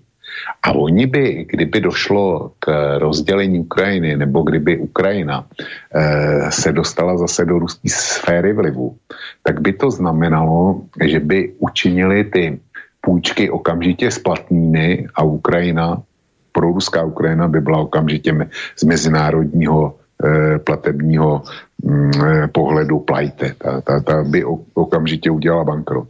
A přitom oni vědí, že pokud Ukrajina i nadále e, bude jaksi jejich, tak je to černá díra na peníze, kam je furt budou let. No a to, to oni rozhodně, rozhodně teda nechtějí. Čili Spojený státy, ať tak nebo tak, tak jsou vítězi e, války na Ukrajině. Jo? A e, zatímco Rusové stojí pouze pred špatnýma voľbama. Nemajú co jej hrať. To rozumiem, to rozumiem tomuto a to aj dáva logiku, čo rozprávaš, len ja som sa preto zámerne dotkol aj toho Macrona a v podstate aj Nemecka. Teraz dajme bokom nepodstatných hráčov, ako sme my, vy a, a tam nejaké pobaltské štáty, ktoré tu síce robia ramena a máme tu proamerické vlády, kde súčasní politici vyšli z rôznych proamerických think tankov, takže to je pochopiteľné, prečo my sa takto vazalsky správame, ale u nás teraz nejde. Teraz, ja som včera sledoval tú tlačovku e, Macrona s prezidentom, kde Macron hovorí diplomaticky o tom, že sú isté základy, ktoré meniť nemôžeme a nebudeme, ale je potrebné začať sa baviť o novej architektúre bezpečnosti v Európe. E, po tejto tlačovke hovorí Putin, že niektoré veci, ktoré pán Macron nadhodil, dá sa o nich diskutovať. Nemci v podstate vidia, že ich Spojené štáty tlačia do, do v podstate ekonomickej samovraždy, kde sa vyhrážajú Američania Nemcom, že im zastavia nejaký projekt, ktorý si Nemci sami financovali s Rusmi. Čiže ja skôr teraz, mňa zaujíma, že, vieš, že či my nemôžeme očakávať, a preto sa pýtam tú otázku, že čo majú tie Spojené štáty také silné v rukách, že či my nemôžeme očakávať nejakú, ja nejako to ani povedať, to je prísilné slovo, vzburu v Európe, možno nejakú renesanciu, niečoho uvedomenia si vlastnej dôležitosti, toho, že jednoducho my nepotrebujeme, aby mne tu Američan stál za chrbtom a hovoril, ktorý projekt mi on dovolí a ktorý mi nedovolí, že, že povedzme Macron si naozaj dostatočne uvedomí, tak stojí nám to za to, aby nás tu Spojené štáty vtiahli do vojny v Európe? My budeme krvácať, nie Spojené štáty. To včera povedal Drulák v tom V, to, v tej debate so Žantovským, že presne to povedal, kto všetko na to doplatí a Spojené štáty tie budú mať opäť príležitosť investičnú. To je, podľa mňa, to nie je ťažké, aby si toto uvedomil aj Macron. Naši, ne, zámerne dávam preč našich bláznov ideo, zideologizovaných proamerických, to je nič. Teraz mňa nezaujíma naša Čaputová, to je nepodstatná figurka, ale hovorím sa o, o podstatných hráčoch typu Nemecko, Taliansko, Francúzsko a tieto krajiny. Naozaj je to tak ťažké pochopiť, že jednoducho, ak to k niečomu dôjde, tak budete, budeme platiť účty my. My budeme zomierať, nám sa poškodí ekonomika, nie Spojeným štátom, nám. Čiže ja kladiem otázku, Vočko, nemôžeme my očakávať nejaké, nejaké proste rozvidnenie tej mysle Európanom, keď už sú pritlačení v podstate v takejto chvíli do kúta, že my už sa tu naozaj bavíme o tom, že ak sa nejako nedohodneme, ak niečo nejdeme robiť, aby aj tí Rusi skrátka, tak ako to povedal Macron, že ale musíte brať do úvahy aj ruské bezpečnostné záujmy, že ak sa nedohodneme, tak naozaj nám tu hrozí katastrofa. Čiže, čiže moja otázka je jednoduchá, po tomto všetkom, čo teraz hovorím, naozaj sa nedá očakávať, že, sa, že dostaneme v Európe rozum a že sa povedzme aj trošku postavíme na zadné proti Spojeným štátom americkým? Morisku, já si myslím, že, t, že ne. Dva důvody už jsem jmenoval. Především, a je zopaku, nech, eh, Němci, Francouzi, Italové a tak dále nebudou chtít ztratit americký trh. Je, je na něj vázáno příliš mnoho pracovních míst v zemi. Jo? Každý z těchto zemí. To je hlavní důvod. A pak máš dva, který jsou stejně důležitý.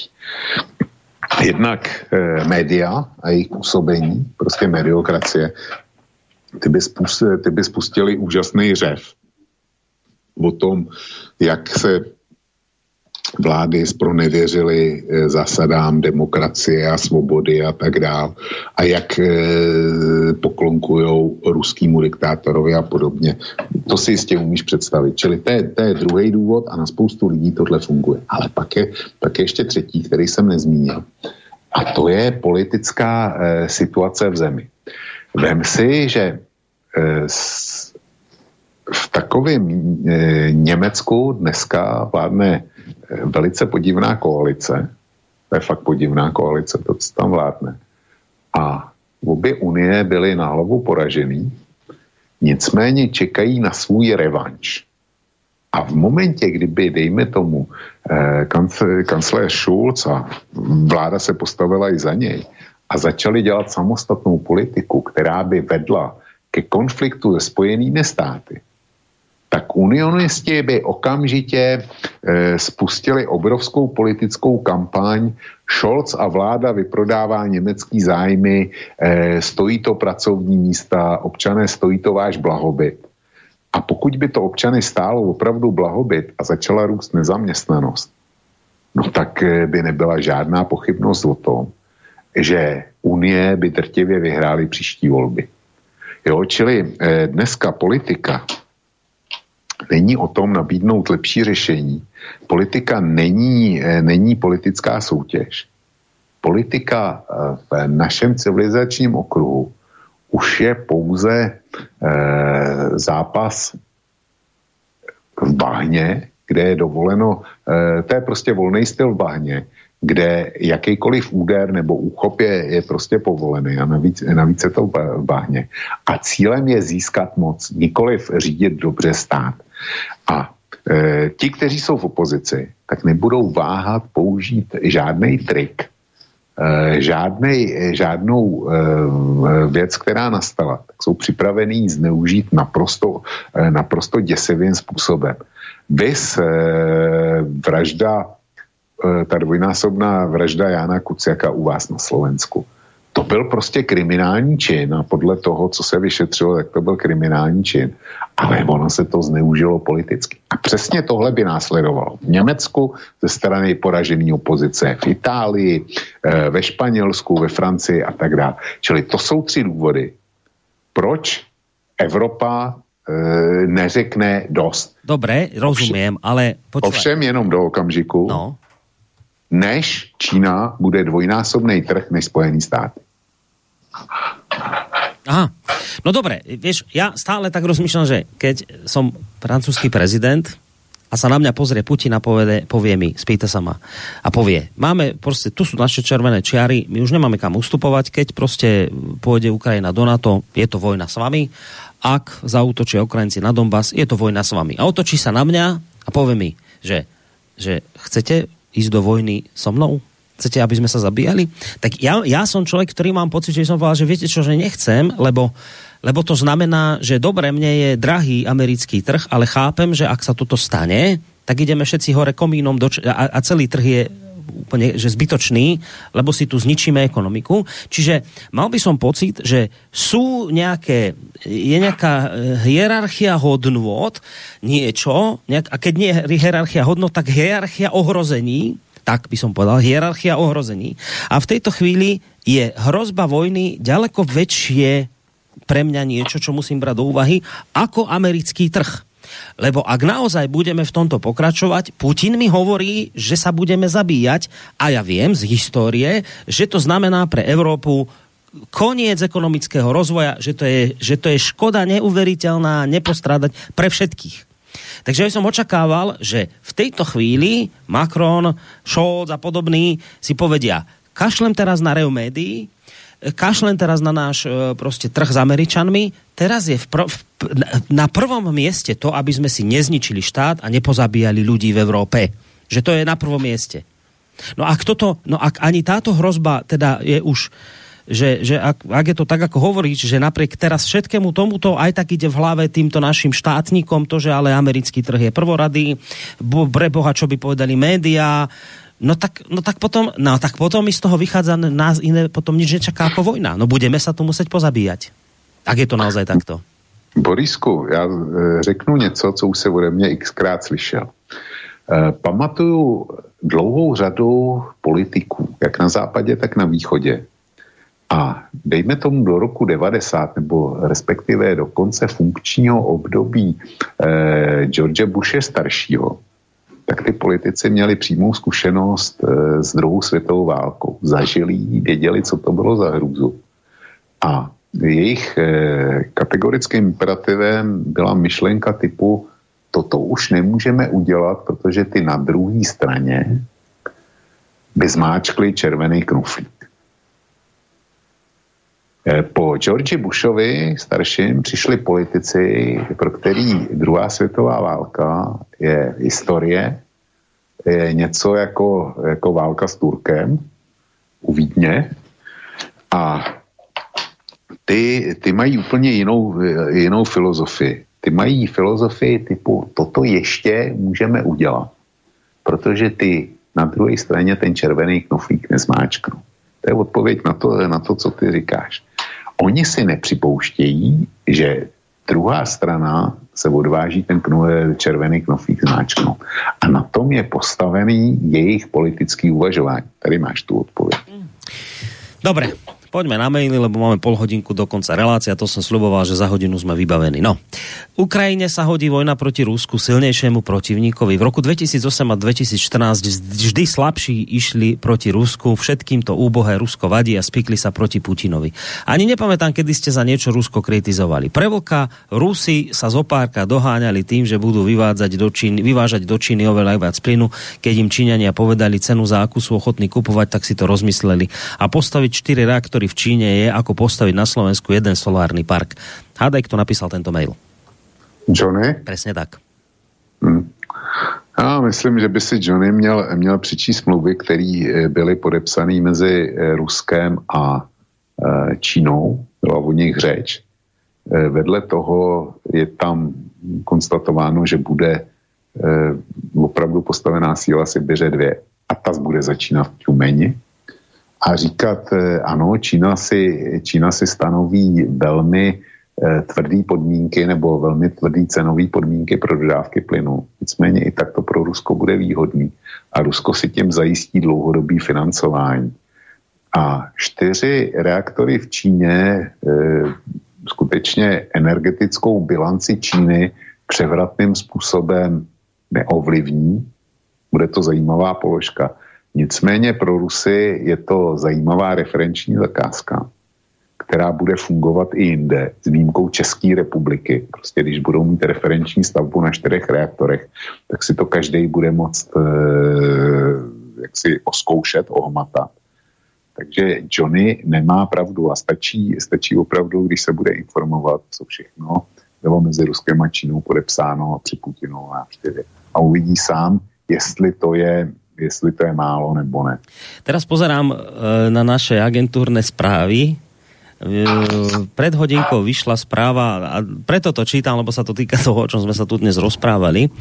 Zacitujem z tej agentúrnej správy. Zelenský zrušil stretnutie s Berbokovou pre nezhody. Ukrajinský prezident Volodymyr Zelenský zrušil plánované pondelkové stretnutie s nemeckou ministerkou zahraničných vecí Annelenou Berbokovou pre nezhody v súvislosti s plynovodom Severný prúd dva a poskytnutím vojenskej pomoci Kievu. Zelenský stretnutie zrušil, pretože Berboková sa odmietla vyjadriť, či Nemecko v prípade ruskej invázie na Ukrajinu opustí projekt plynovodu.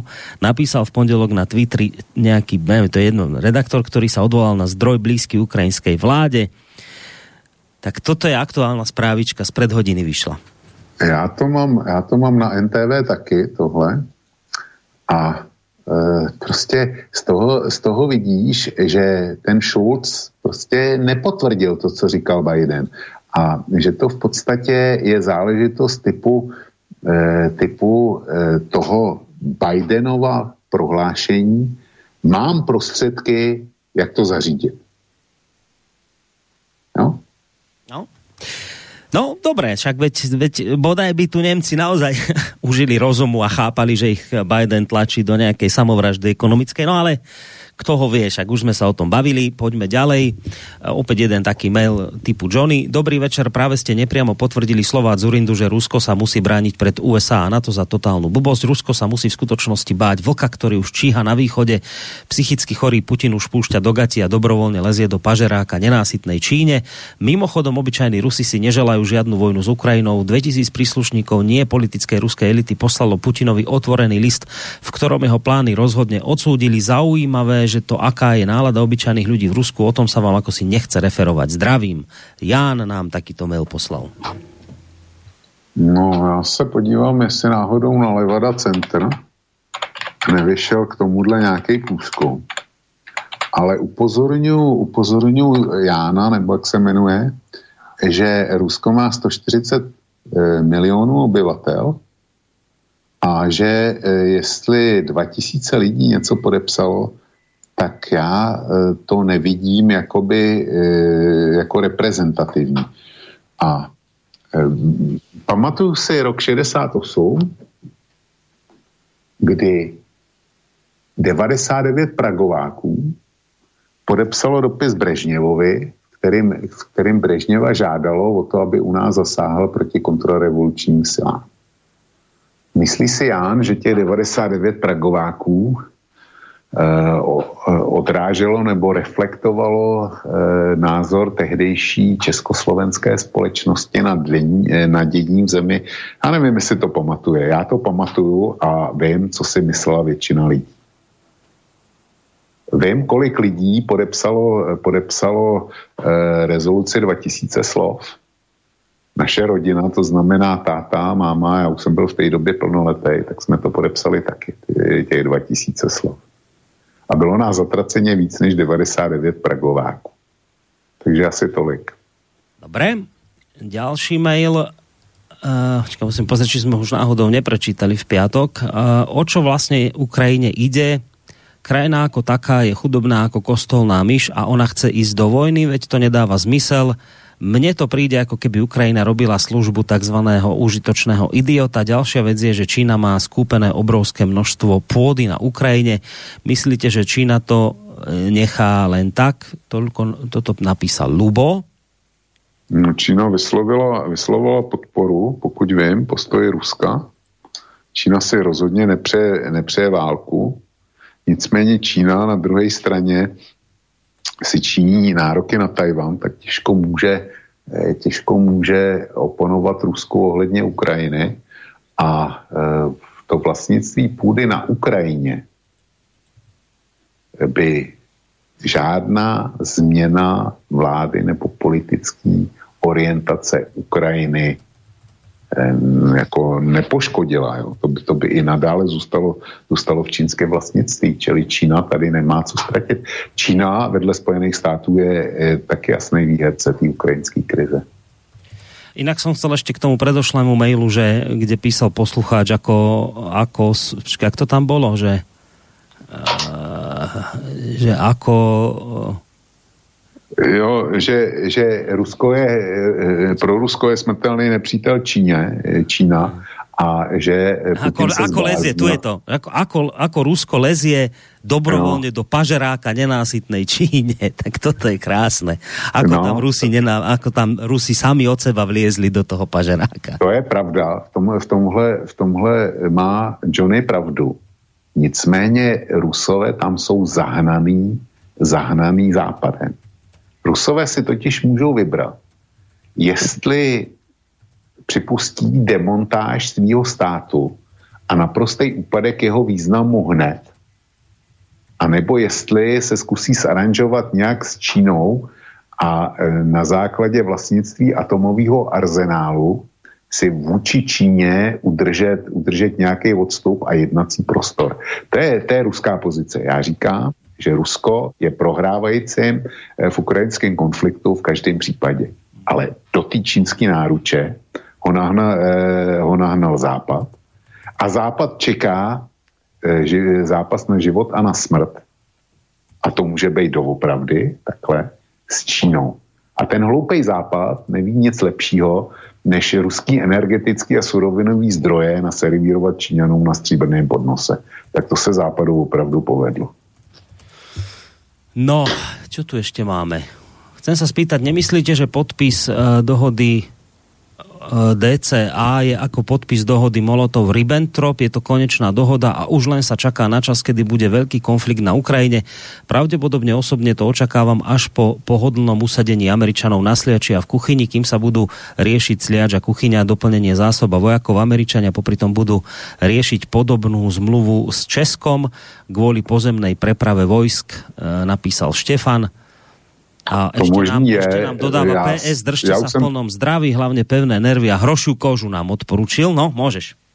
No, já už jsem to říkal, že jestliže tuhle smlouvu budete mít vy, tak jako to my nemůžeme nechat jenom tak a budeme ji mít taky, jo. To je jasný. sto osm v parlamentu to zařídí. O tom nepochybuju. Čili tohle bude, ale na druhou stranu Biden jasně řekl, že on americký vojáky do případného konfliktu s Ruskem na Ukrajinu nepošle. Myslíš, že tú zmluvu budete o chvíľu už aj vy v Českej republike schvaľovať? Tak určitě jo, určitě, určitě na to dojde. My přece nemůžeme mít něco, teda nemít něco, co vy už máte. To nejde. To, to uznej, že nejde. Jo. Áno. No inak to, čo som čítal od Daga Daniša, je veľmi zaujímavé, kde on píše, že t- táto zmluva sa podpisuje práve preto, aby Američania mohli robiť áno, operácie mimo NATO. Keď mu niečo nebudú chcieť schváliť Nemci s Francúzmi, tak si sem Američan napochoduje a to si prosím pekne uvedomte ľudia. Všetci tí, ktorí vám tu rozprávajú, ako to posilní NATO a bezpečnosť Slovenska a Európy, v skutočnosti je to presne naopak. Keby sme akokoľvek v tejto chvíli chválili zoskupenie NATO, tak v tejto chvíli musíme zaplakať nad tým, že táto zmluva v skutočnosti jednotu NATO oslabuje, pretože keď, vám to vysvetlím na jednoduchom príklade, keď by sa dnes rozhodli Američania, ja neviem, že zaútočia na Rusko, no tak samozrejme Francúz s Nemcom budú proti, lebo im dojde, že by to bol... Nebudeme samozrejme od Čaputovej a vášho Fialu čakať nič. Tí by, tí by skákali a tí sú za. Ale normálne štáty, veľké, by boli proti. Teraz to si Američan uvedomuje, že niektoré svoje operácie v Európe robiť nemôže. No tak si schváli separé dohody s takýmito úbohými štátikmi, ako sme my, a cez nás si bude robiť svoju vlastnú vojenskú agendu. Mimo štruktúr NATO, rozumiete tomu? Že to, je, to, to v skutočnosti, čo vám tu rozpráva Korčok s Náďom, ako to posilňuje NATO, ako Rúpa, niekto ďalší. V skutočnosti tí, títo ľudia buď si to neuvedomujú, alebo im je to jedno, alebo neviem, ne, nebudem pátrať po ich motivácii.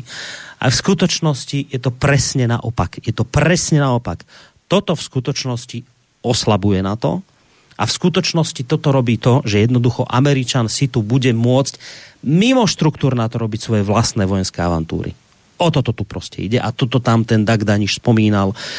Dal by Boh, aby toto ešte sa dostalo k tým poslancom, ktorí idú za chvíľočku sa tam hlasovať o tom, či tú zmluvu schvália alebo neschvália. Páni poslanci, robíte presný opak toho, čo rozprávate. Buď si to neuvedomujete, alebo tomu nerozumiete, ja neviem. Ale v skutočnosti v tejto chvíli by vás Nemec a Francúz mal upozorniť, aby ste si dali veľký pozor, či to zahlasujete, pretože môže sa stať do budúcna, že niečo, s čím nebude na to súhlasiť, si Američania spravia práve cez takúto zmluvu, ktorú s nami podpísali. Borisku, já jsem říkal, že, že půjdu na Levada Center, tak já jsem, já jsem na něm a Levada Center je nezávislý eh, institut zjišťující nálady v Rusku a eh, má status zahraničního agenta, takže já pár dat přečtu. Eh, spokojenost s Putinem, jo. Tak eh, spokojenost s Putinem šedesát devět procent, je to, je to lednový průzkum a je, je nejvyšší od, eh, co tady mám časovou řadu, od eh, osmého měsíce loňského roku, tak je nejvejš, to bylo šedesát jedna procent a dneska je šedesát devět procent a naopak nespokojenost s Putinem je nejmenší, je dvacet devět procent. Eh, spokojenost eh, s předsedou vlády, tak to je, to je taky na nejvyšším bodě za posledních, já nevím, pět sedm měsíců, tak padesát devět procent je spokojený e, s Mišustinem a třicet pět procent nespokojený. Pak tady máme důvěru, důvěru ve vládu, tak ta je padesát tři procent a nedůvěřuje jí čtyřicet čtyři procent a zase ta hodnota je nejvyšší. Pak tady máme e, spokojenost ze situací, ze situací v zemi. padesát procent je spokojená a třicet devět procent říká, že země je na špatný trajektorii. Ale je to v osmi měsíci to bylo čtyřicet čtyři procent a ve dvanácti měsíci loňského roku taky. No, pak tady máme, pak tady máme e, sociální sentiment, to znamená sociální spokojenost, bych řekl. No a ta dosahuje osmdesát procent. E, za e, sto procent byla situace vnímána v e, březnu dva tisíce osm, čili porovnání s tímhle sentimentem je to osmdesát procent, ale je to opět jedna z nejvyšších hodnot. Sentiment ohledně konzumu, nebo spotřebitelský sentiment, zase sto procent v roce v březnu dva tisíce osm a je na sedmdesát pět procent, na sedmdesát pět procent a spokojenost ohledně zaměstnanosti, tak ten je na šedesát čtyři procent. Mě by zajímalo, kdyby podobný průzkumy eh, provedl nezávislý institut eh, na západě, v jakýkoliv západní zemi, tak jaký by, jaký by ty hodnoty byly. Biden je na eh, rekordním mínusu, jo, nebo na, na, na, je rekordně nízko. Eh, Macron zoufale bojuje o to, aby byl eh, znovu zvolený prezidentem. V Německu Unie prohrály překvapivě a Scholz, Scholz jako na tom není úplně dobře, přestože byl vítěz. U nás Fialova vláda, agentury mlčí, pokud jde o, o volební průzkumy, vydává akorát jedna a ta ukazuje, že strany vládní koalice už by dneska ty volby nevyhrály ani náhodou, jo. Že by byli rádi, kdyby dali dohromady nějakých devadesát poslanců. Dáme jich sto devadesát. Jak to vypadá u vás, víš taky. Víš líp než já. Takže, takže to jsou, to jsou eh, průzkumy, nebo respektive data, který shromáždilo protiputinovský ze západu financovaný ruský nezávislý centrum. Takže, aby sme měli jasno. Dobre, takže fakty zazneli, čo je super.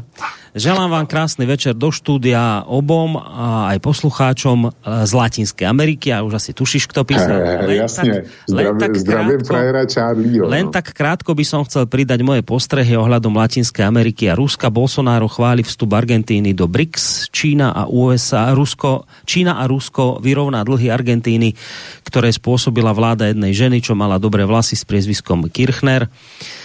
Uh, kde som sa stratil?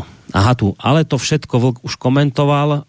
Ja ale dodám jednu vec. druhého štvrtého dvetisícdvadsaťdva bude štyridsiate výročie anexie Fajerských ostrovov, kde vtedy v roku devätnásťstoosemdesiatdva Zelená Maggie s tridsaťsedem tisíc vojakmi a stojedenásť loďmi, ktoré boli podporované U S A, zvíťazili veľmi ľahko nad vojskom Argentíny.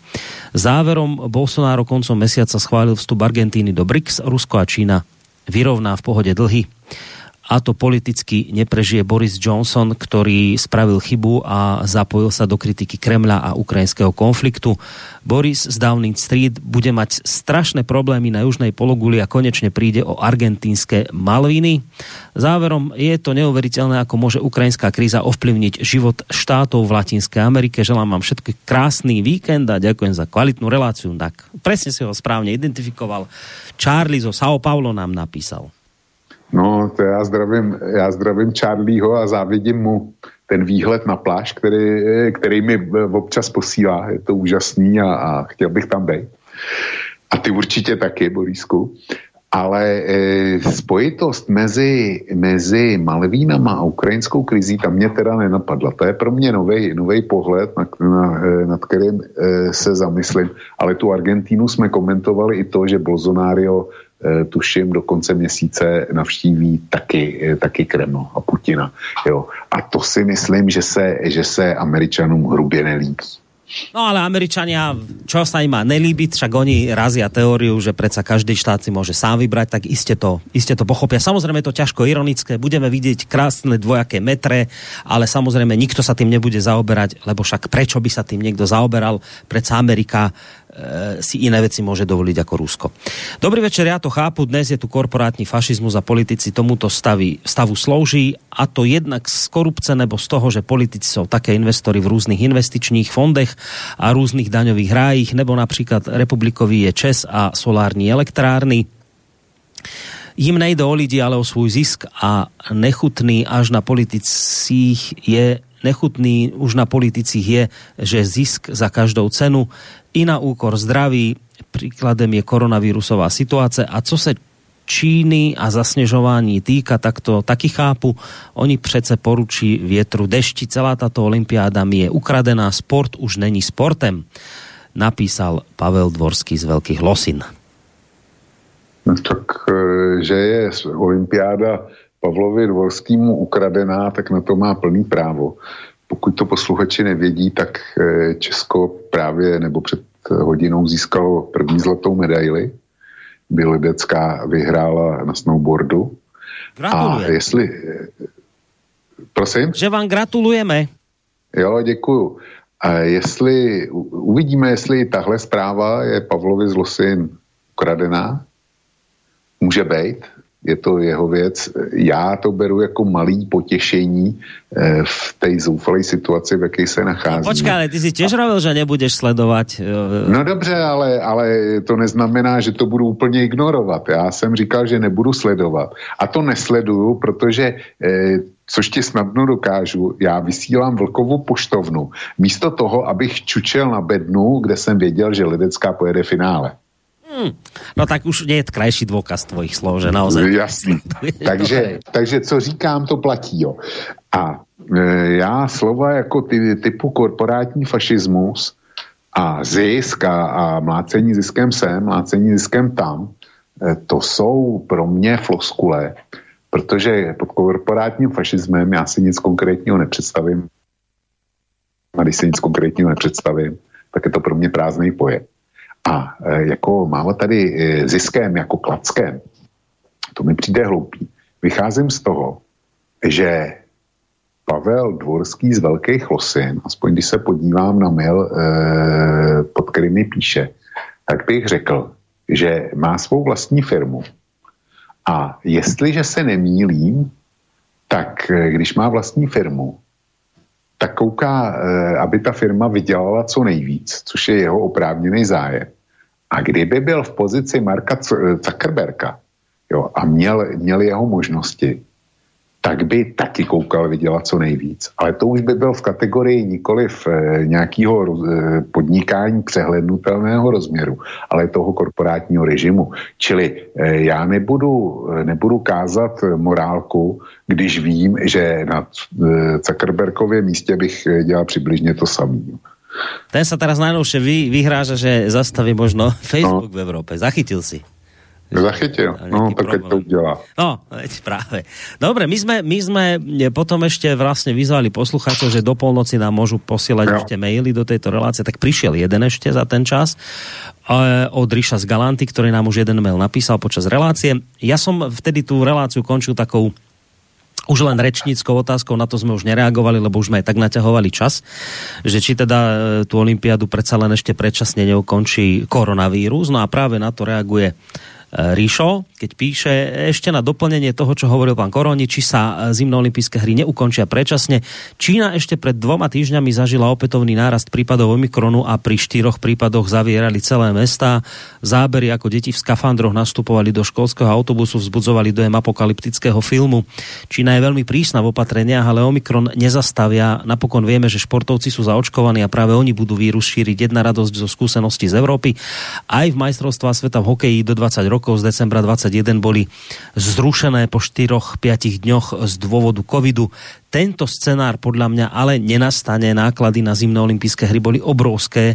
Za druhé, Omikron nemá vysokú úmrtnosť ako alfa variant. Takže podľa Ríša z Galanty koronavírus nezatočí týmito hrami. Uvidíme. Ona s těma může, ten koronavirus s těma hrama může zatočit jako jiným způsobem, než, než jako přes epidemii. Prostě bude třeba hokejový turnaj, což je jeden, jeden z vrcholů her a klidně se může stát, že se bude hrát na dvě pětky, protože zbytek manšaftu bude, bude v karanténě a nebude moc nastoupit. Jak potom tenhle, tenhle turnaj bude vypadat? A to není, to není jenom, jenom případ hokeje, to, může, to se může stát kdykoliv. Čili jestli někde, eh, při tom, jak snadno se šíří ten, ten omikron, jestli to někde vypukne, tak eh, ty hry můžou být devastovaný přes jejich sportovní kvalitu. No dobré. Týmto sme vlastne vyčerpali celý zásobník mailov, ktoré nám tu ostali a ja teda konštatujem prekvapenie, že nemyslel som si, že dnes teda dve hodiny naplníme. Ja som si to už nemyslel ani pri iných reláciách, ale dnes som to naozaj neočakával, lebo tých mailov, ako ste počuli, nebolo zase toľko naozaj. A napriek tomu sme sa pomaličky dokotúľali do jedenástej hodiny. Chýba nám k tomu desať minút, čo už teda naozaj je minimum, čo nám do tej celej hodiny ostáva. Takže s týmto prekvapením na záver sa teda lúčim jednak s vami, vážení poslucháči, ktorí ste nás počúvali v piatok a takisto aj dnes. Som vám za to veľmi ďačný. No a samozrejme s mojím kamarátom Vočkom, ktorého v piatok teda počuť nebudeme, lebo hodina vlka nebude. Bude tam pán doktor Peter Marman, ale zase vo štvrtok Trikolóra. A vyzerá to, Vočko, že so silnými témami to teraz budete mať opäť. No to budeme. Bude, bude Trikolóra a samozrejme, co vezmeme z českých, to se, to se zatím dohadujeme, ale to slovenský téma je jasný a k tomu, k tomu Roman, jo, osobně. No. To bude ve vlastní věci a to bude velmi, velmi zajímavý. No. Takže se na to těším na čtvrtek, zvu posluchačky a posluchače. Budeme začínat v osm večer, ne v půl devátý, v osm večer a e, těším se na to. No a e, utřu e, slzu v pravém voku a možná i v levém, že nebude hodina vlka e, v pátek, ale jasný, jo. Tak e, zase, proste... vieš, keď si trošku nedostatkový tovar, tak si to potom ľudia viacej vážia, takže netreba smútiť.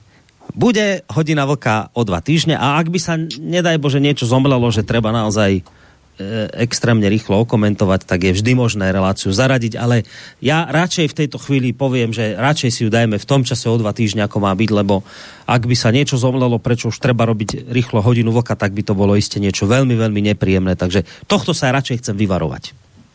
Samozřejmě. No. Takže Borisku, děkuju jako vždycky a e, těším se na setkání posluchačkama a posluchačema ve čtvrtek.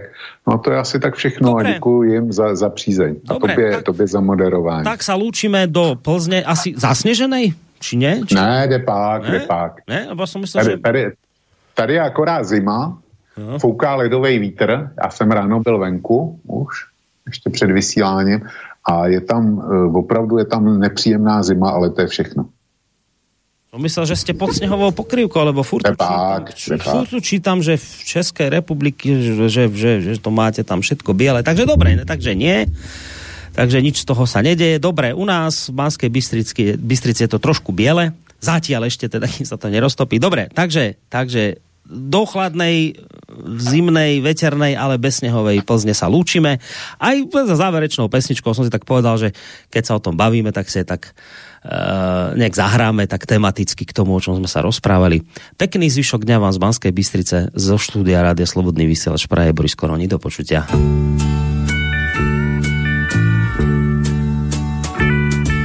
Tu s deravou patou mám horečku zlatou, jsem chudý, jsem sláb, nemocen.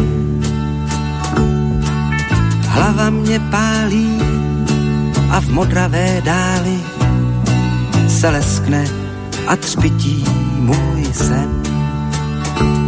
Kraj pod sněhem mlčí, tam stopy jsou vlčí, tam zbytečně budeš mi psát. Sám v dřevěné boudě, jsem o zlaté hroudě, já nechám si tisíckrát zdát. Severní vítr je krutý, počítej, lásko má stín.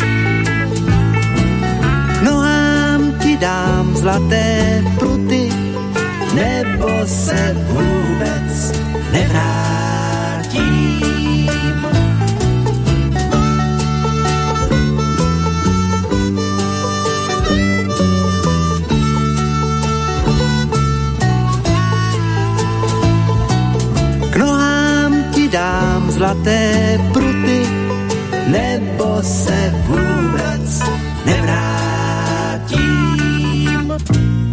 Tak zarůstám bousem a vlci už jdou sem, už slyším je vítr blíž a blíž.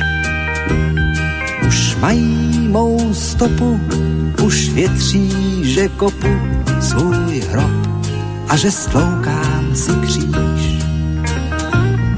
Zde leží ten blázen, chtěl dům a chtěl bazén a opustil tvou krásnou tvář.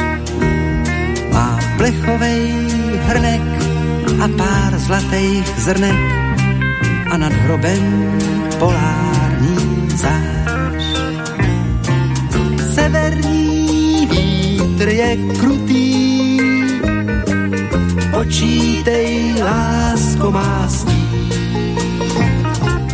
Nohám ti dám zlaté pruty, nebo se vůbec nevrátí.